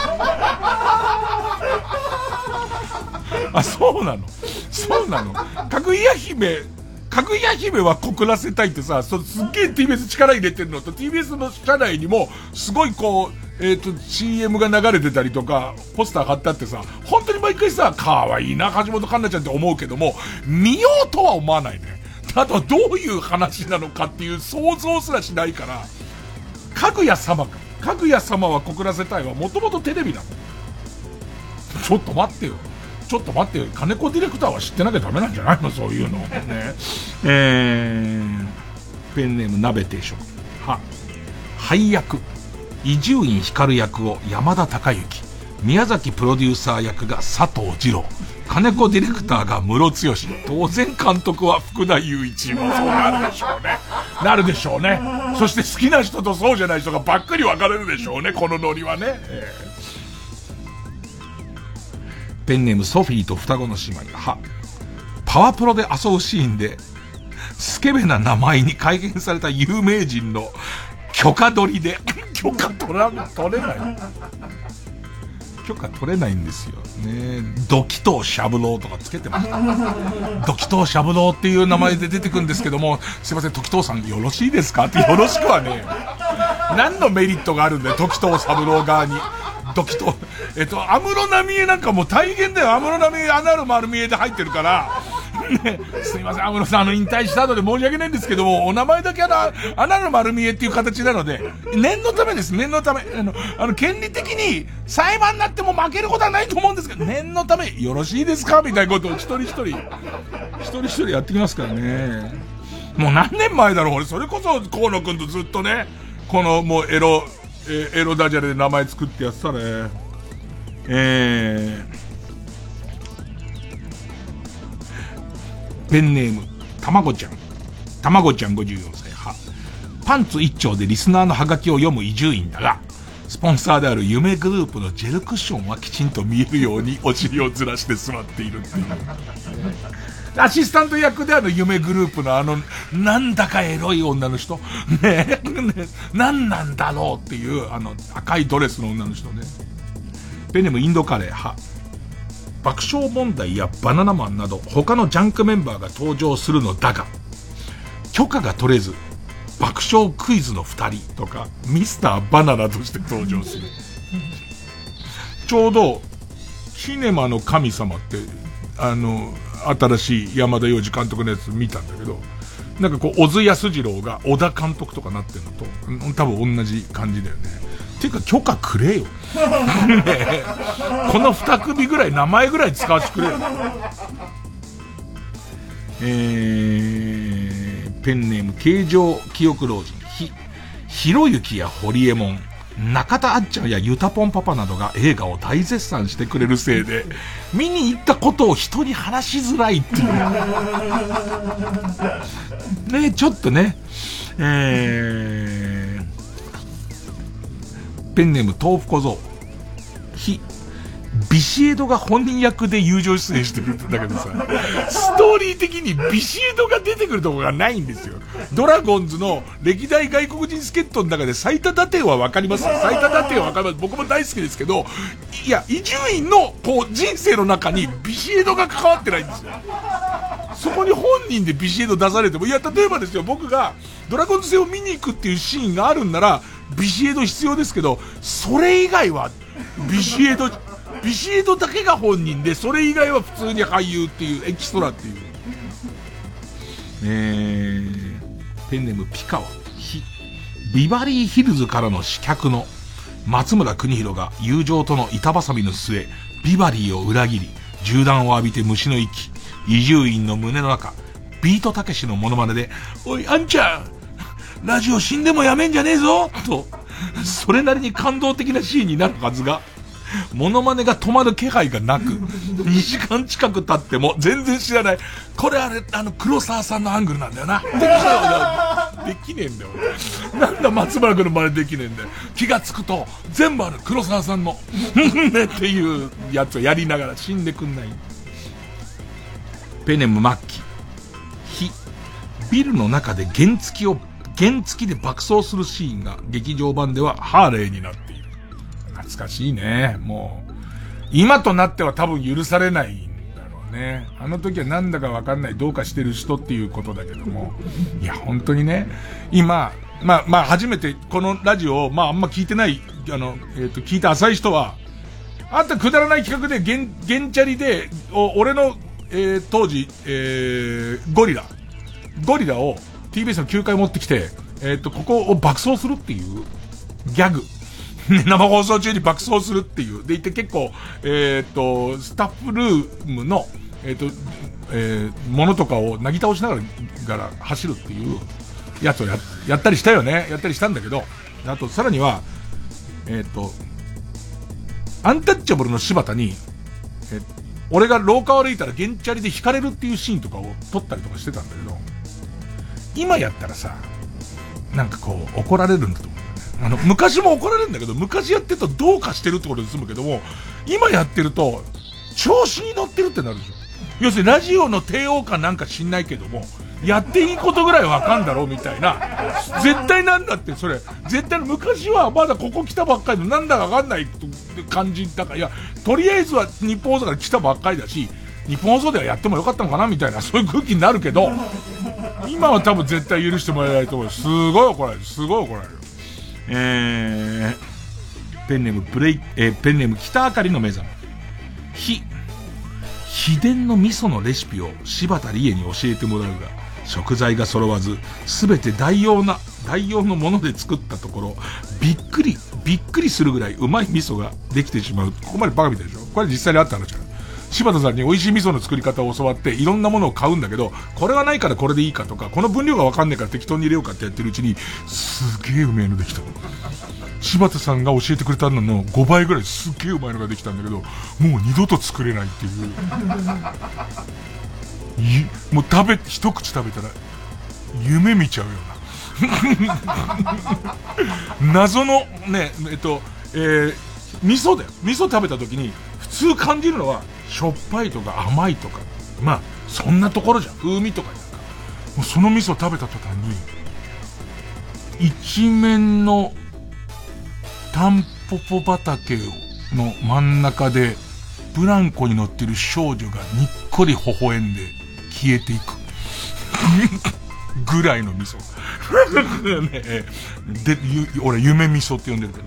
えーその味噌が裏社会で高価で取引され、大量の味噌を作るために、ために伊集院は悪事に手を染めていくっていう後半がもうブレイキングバットなんですよ。ただのブレイキングバットなんですよ、これ。えペンネームタレゾウ、ひ、ひょんなことから TBS の社長とは知らずに釣りの指定関係を結び、様々なトラブルに。俺がさ、釣りバカ日誌を知らないと思う。書いてる時点で、伊集院さん知らねえだろうから、これパクっちゃおうって、そう思うね。ペンネーム黒ギャル大好き。非敏腕社長への憎しみを文化放送に利用され、怪物に改造されてしまった荒川京慶を。伊集院が優しくぎゅっと抱きしめて正気に戻す感動的なクライマックス。もうなんか、その、すさんだ荒川京慶の心を俺がデイキャッチする感じの、その、そのね、えーえー、ペンネーム初トーク、初トーク、ブルーレイ特典映像の音声解説が本編120分に対して半年。でも AM ステレオの AM モノラルの音声にしちゃえば結構入るからね、相当量入るからね。えー、ペンネームサラチニ・ジェイス。フ、フリートークに登場する若手芸人が本人役として出演してるにもかかわらず、原作とイメージが違うといった苦情、苦情が、えー、苦情を言われる。もうキャモン西本も、なんか、こう、みんなのイメージできちゃってるだろうね。キャモン西本ってこんな感じっていう。ミキサーの岡部さんとかをこんなはずじゃないって言われても知らねえよね、どうやったって別にね。出役じゃねえからっていう。えー、ペンネームストレンジラブ。へ、部屋の隅でパソコンをいじり、よーし、いい子だ、いい子だ、とパソコンに話しかけながら、国のセキュリティに潜入するハッカーの移住員って、まあ、ありがちなね。じゃじゃ馬だね、相変わらずって言いながら、おとなしくしてくれよって、ね。それでこう、リターンキーを、いつの時代の、パソコンの感じがいつの時代のやつなんだろうね。よーしよーし、いい子ちゃんだよっていう。えー、ペンネーム、鍋定食、ほ、ホリプロつながりで、鈴木亮平が伊集院光役を担当する予定だったが、さすがにあそこまでは太れず、無念の途中降板。で、急遽、代役に大鶴肥満。大鶴肥満はお前らが思ってる以上にでかいよ、言っとくけど。あの、要するに、俺と、マツコさんの間とか、俺と大鶴肥満の間は意外に大きな崖があるぐらい、大鶴肥満最初見るとでかって思うよ。えー、ペンネーム、インドカレー、ほ、ホットコーヒーと間違えてアイスコーヒーを買ってしまった伊集院が、宗谷岬のあまりの寒さに氷の女王になり、エルサと名乗るようになった。というエピソードを無許可で作ったため、ディズニーから訴えられた。これは、その僕が宗谷岬に、あの時も、ドラクエで行ったんじゃねえかな。ドラクエのお土産取りに行って、真冬に行って、それでもうガッチガチ寒くて、そしたら向こうに赤い、その自動販売機に赤いボタンがあるから押したら、赤い色の冷たいコーヒーだったっていう。それでもう死にそうになりながら飲んだっていうエピソードが元になってます。ラスト。ペンネ桃口山よ。亡霊となって現れた A さんを 朝ダーメをつなげて作った数珠をつけて沈めようとしたが、あまりの霊力に朝ダーメの数珠が粉々に弾け飛んでしまう。A さんに対して A さんなんとかっていう、なんとか A さんを沈めようと思ってパチン。もう富山エリを差し出すしかない。富山エリだけが A さんとまともに話できる。もう怒っちゃってるから A さん。もう怒っちゃってるから、俺が朝ダーメでで手なずけようとしたことに対しても怒っちゃってるから。もう日記もクールも両方。日記の方なら大、もう日記がまずダメだから、クールだったらなんとか冷静になってくれるからとクールも弾け飛んだ後にもうダメだった。あの A さんはもう誰にもっていう、なってるところに、富山絵里だけが、ね、A さんを何とかしてくれるっていう。えー、てなところかね。はい。さあ、対するは、こちら。秘密の愚問カルタ。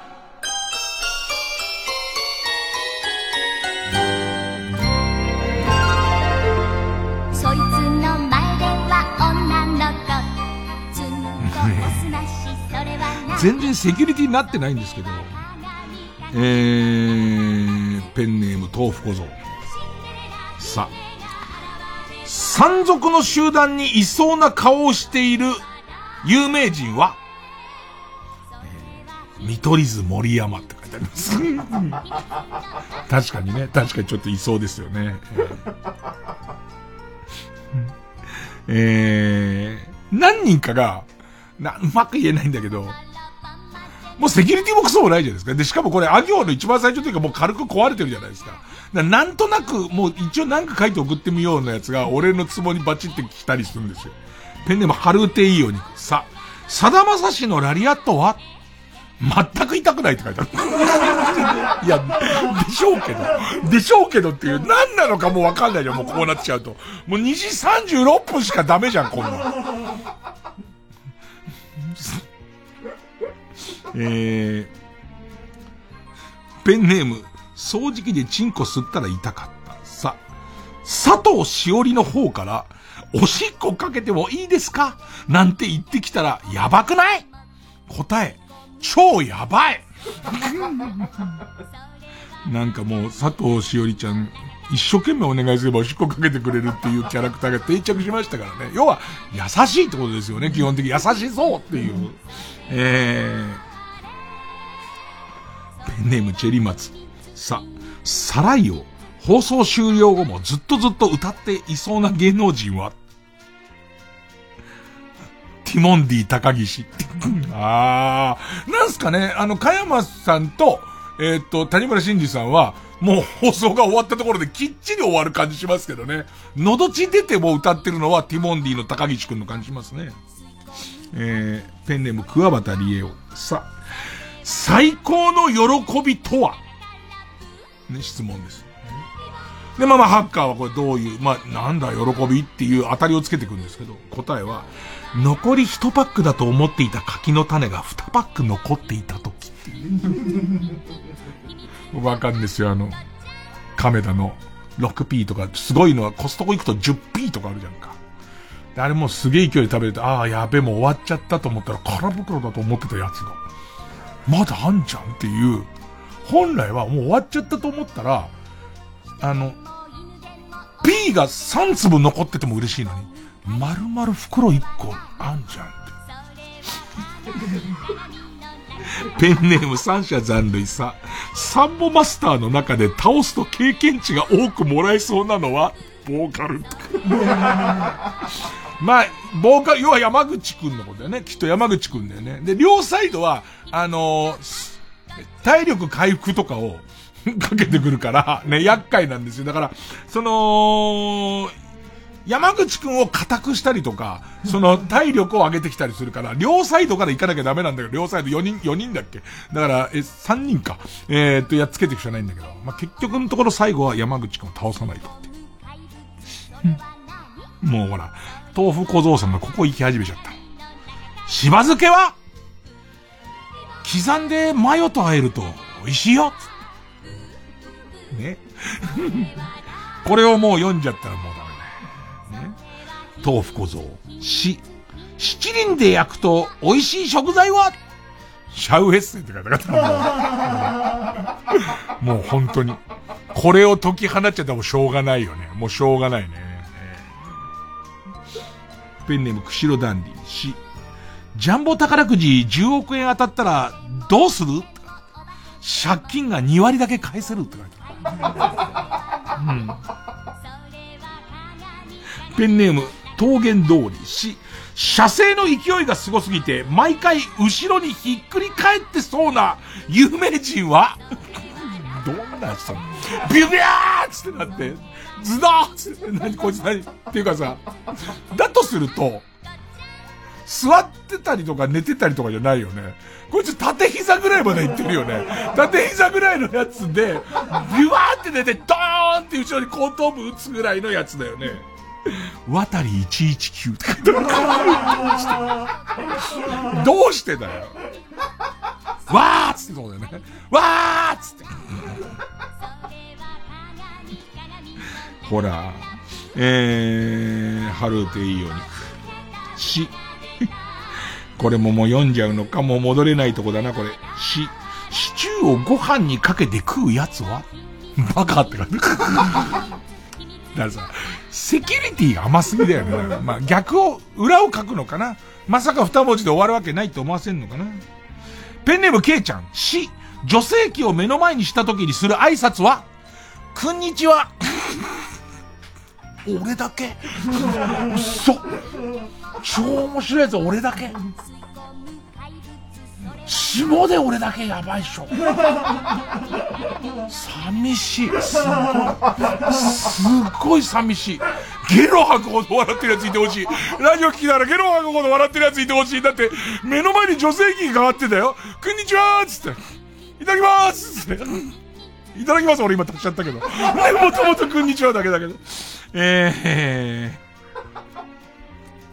ー、ペンネーム豆腐小僧。もう戻れない豆腐小僧。し、柴田理恵さんが作るアジフライは美味しいんだろうなーって書いてある。うん、うん、もう。ペンネームじゃがやまりこす、スシローのテンションで言いたい言葉は、血尿えー、ペンネーム、ピストルチョコス、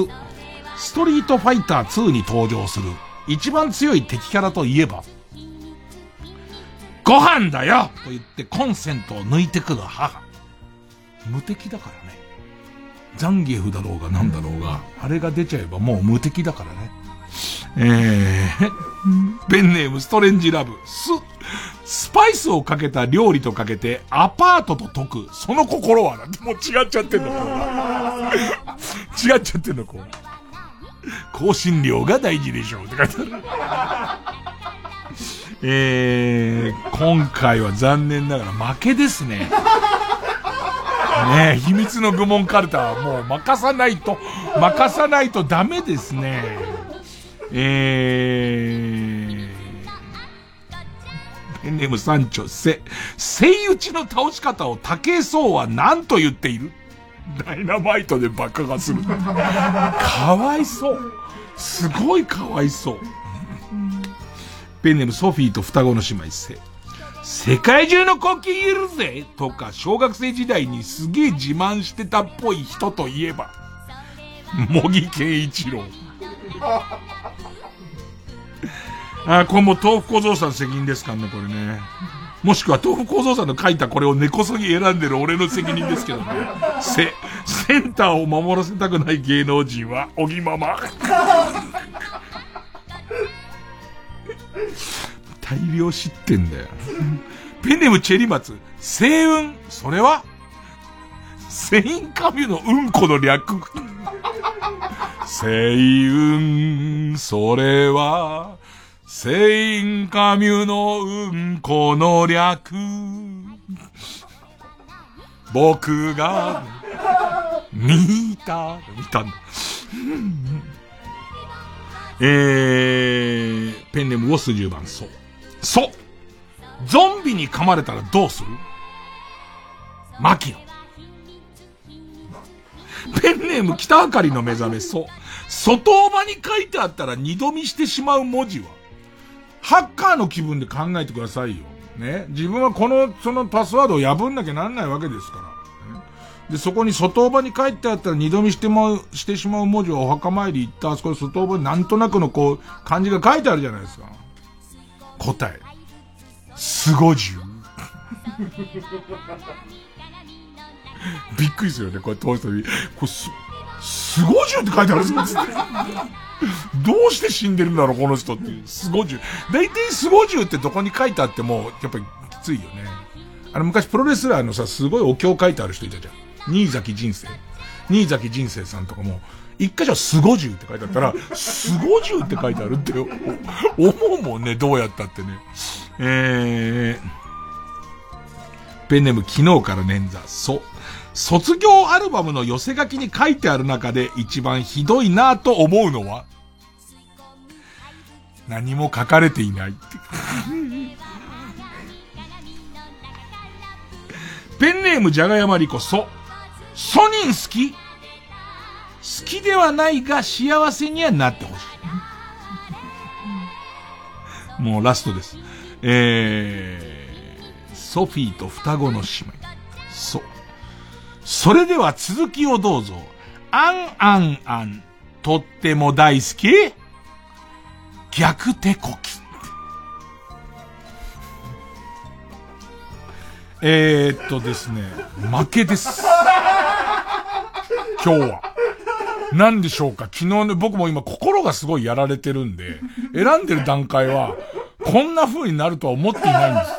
選んでる段階は、今日もみんなに決めてもらおうと思ってましたよ。ね。ただこれは負けです。ただ念のため、念のためですよ。えー、リスナー投票はやりましょう。えー、劇場版、深夜のバカ力が勝ったと思う人はメールの件名に漢字で劇場版、劇場版、秘密の愚問カルタが勝ったと思う人はメールの件名に漢字で秘密、秘密と書いてください。で、メールの本文に住所、氏名、年齢、電話番号を書いて、これからかかる曲の間に送ってください。投票は1人1回で抽選で3名様にバカ力カードをプレゼントします。え、メールアドレス、baka.tbs.co.jp、baka.tbs.co.jp です。えー、それじゃその曲が、えこの曲の間受付ってことで、ザ・夏休みバンドで、たった一さじの日々、受付開始。話したりなかった帰り道で、次の約束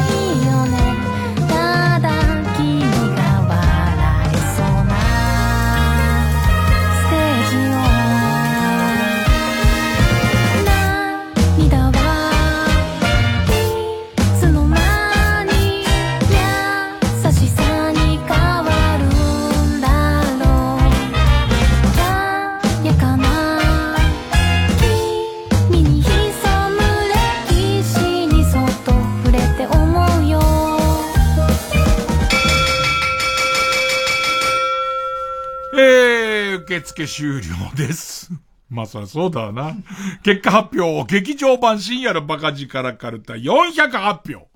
秘密の愚問カルタ206票。勝ったのは劇場版深夜のバカ力カルタ。秘密の愚問カルタはもうね、デビュー戦から少し荒れてましたからね。えー、ただわかりませんよ。こう、むしろテクニックいりますから。これを秘密の愚問からだここまでいっちゃうと、もしかしたらここから一気に復活してくるかもしれない。腕試しですからね、ある意味ね。えー、ということで劇場版深夜のバカ力カルタが、えーと、魔行ですね。でいて、負けた秘密の愚問カルタは、えー引き続き作業ですね。で、二軍に戻ります。ということで。えー、それでは次回です。えー、次週のチャレンジはこちら。超超面白ミスター・ビーン・カルタ。ミスター・ビーン。じゃあもう次の週、ミスター・ビーン勝ったら、見ます俺。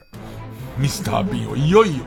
いよいよ、だってもうだって、な行でしょな行勝ったらもう後半戦だもんね。後半戦突入するにあたっては、瓶解禁して見てやる。びっくりするのはきっと採、今まで採用されたやつの中に、あったんだみたいな。俺らが知らないだけであったんだみたいな。えーっと、ペンネームジャガヤマリコ、ぬ、ヌードデッサンのモデルの飲み物にマムシドリンクを混ぜ、デッサン中にギンギンにさせるミスター。俺たち全然確認してるさ、ビーンって霜があるかどうかもあんま見、見てないとか、確認してないけど、なんか、ちょっと霜なさそうな匂いすんだよね。でわかんないよ。てか、霜が、例えばあったとてだよ。ギンギンにおちんちをするシーンは俺はないと思うけどね。えー、ということで、次回の対戦カード、次回の対戦カードは、えー、劇場版深夜のバカ力カルカルタ魔行対、超面白ミスター・ビーンカルタ魔行の戦いです。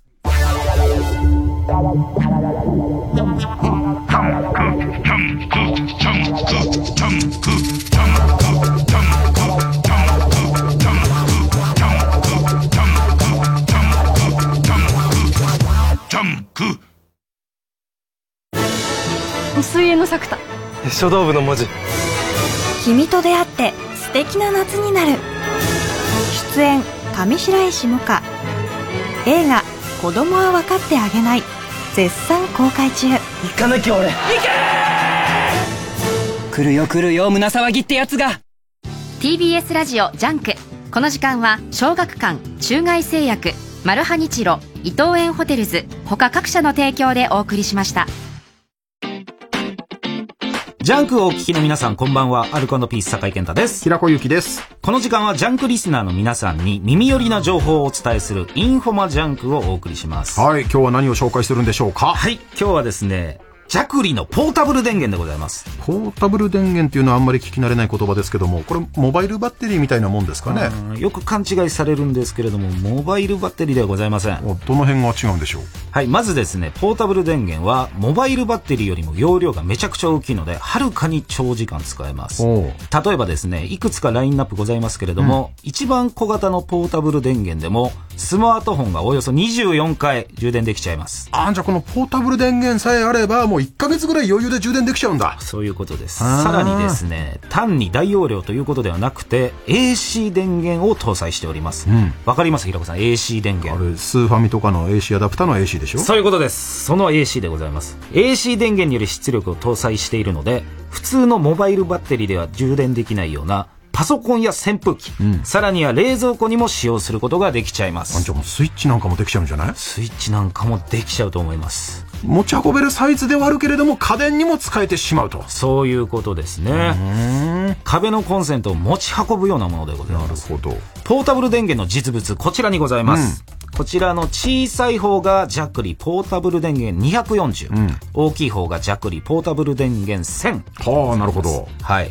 ちょっとかっこいいっしょこれ。いや普通にかっけえね。ね。なんかおしゃれなアンプみたいな雰囲気もあれば、うん、おしゃれスピーカーみたいでもある。インテリアでも全然いいんじゃないこれ。全然いける、うん、ブランドカラーの黒とオレンジを基調としたデザインでドイツのプロダクトデザイン賞受賞しておりますこちら。あこんなのがこれ車なんかに積んであったらかっこいいよね、うんこちら大きい方はスマホなら100回分。車載冷蔵庫なら約66時間分も使えちゃうんです。もうそうなっちゃうともう何も気にせずに旅行なんか行けちゃうね。もうどこにでも持ってってくださいこちら。さあというわけで今週のインフォマジャンクではジャクリのポータブル電源を紹介していきます。金曜日にはプレゼントのお知らせもございますのでお聞き逃しなく。お相手はアルコピース酒井健太と平子祐希でした TBS ラジオジャンクこの時間は小学館中外製薬マルハニチロ伊藤園ホテルズ他各社の提供でお送りします。一丁院光る深夜のバカ力。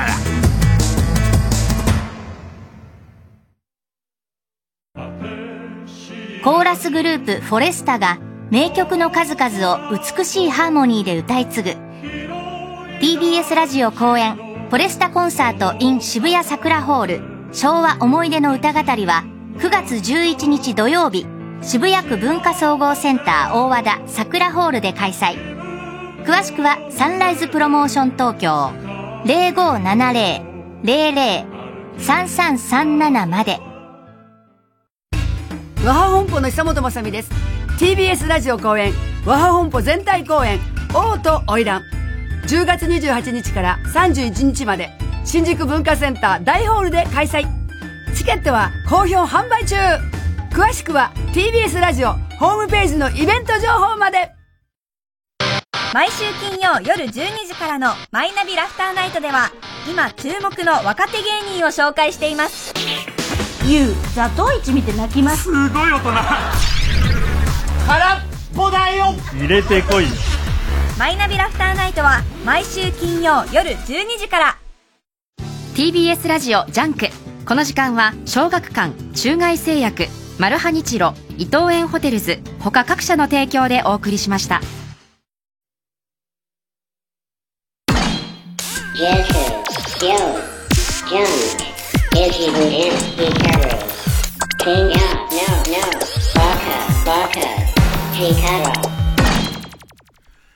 なんかその、マリトッツォの話ばっかしてたらさ、生クリームがすげえ食べたい今。マリトッツォはそうでもないわ。あのー、赤茶色の壺になみなみ入った、えー、なんか赤茶色の壺で、蓋はデカ乳輪みたいな壺に、えー、なみなみ入った生クリームを指3本ですくいながら、ベロンベロン食べたいけど、別になんかおしゃれな店のマリトッツォが食べたいかっていうとそうじゃない。ただもう、もう、おえってなるまで今、生クリームがちょっと食べたいですかね。で、まあ、あと、朗報中か、まあ、朗報っちゃ朗報なんだけど、あの、例のずっと何かあったら流そうって言ってた、えー、音源なんですけども、えー、何かあったら流そう。だけど鮮度落ちちゃったらどうしよう問題。で、そこに、宮崎プロデューサーの魔の手として、有料で配信しませんかみたいな、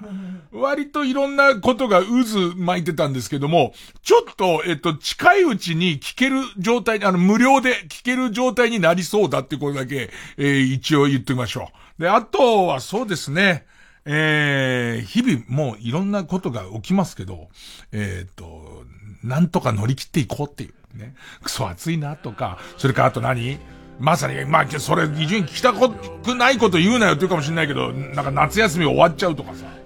な、あると思いますけども、まあね、そういうのも含めてね、ええー、まあ、どうしてもの時には俺があの、夢味噌を作ってみんなに。食べるとね、甘いとか辛いとかじゃないの。まして癖があるとかじゃないの。お花畑に、すごい色白のね、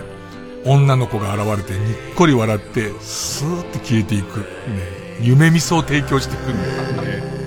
ねあ、俺、寝ることにする。ね ね、そんな気がする。寝た方がいい気がする。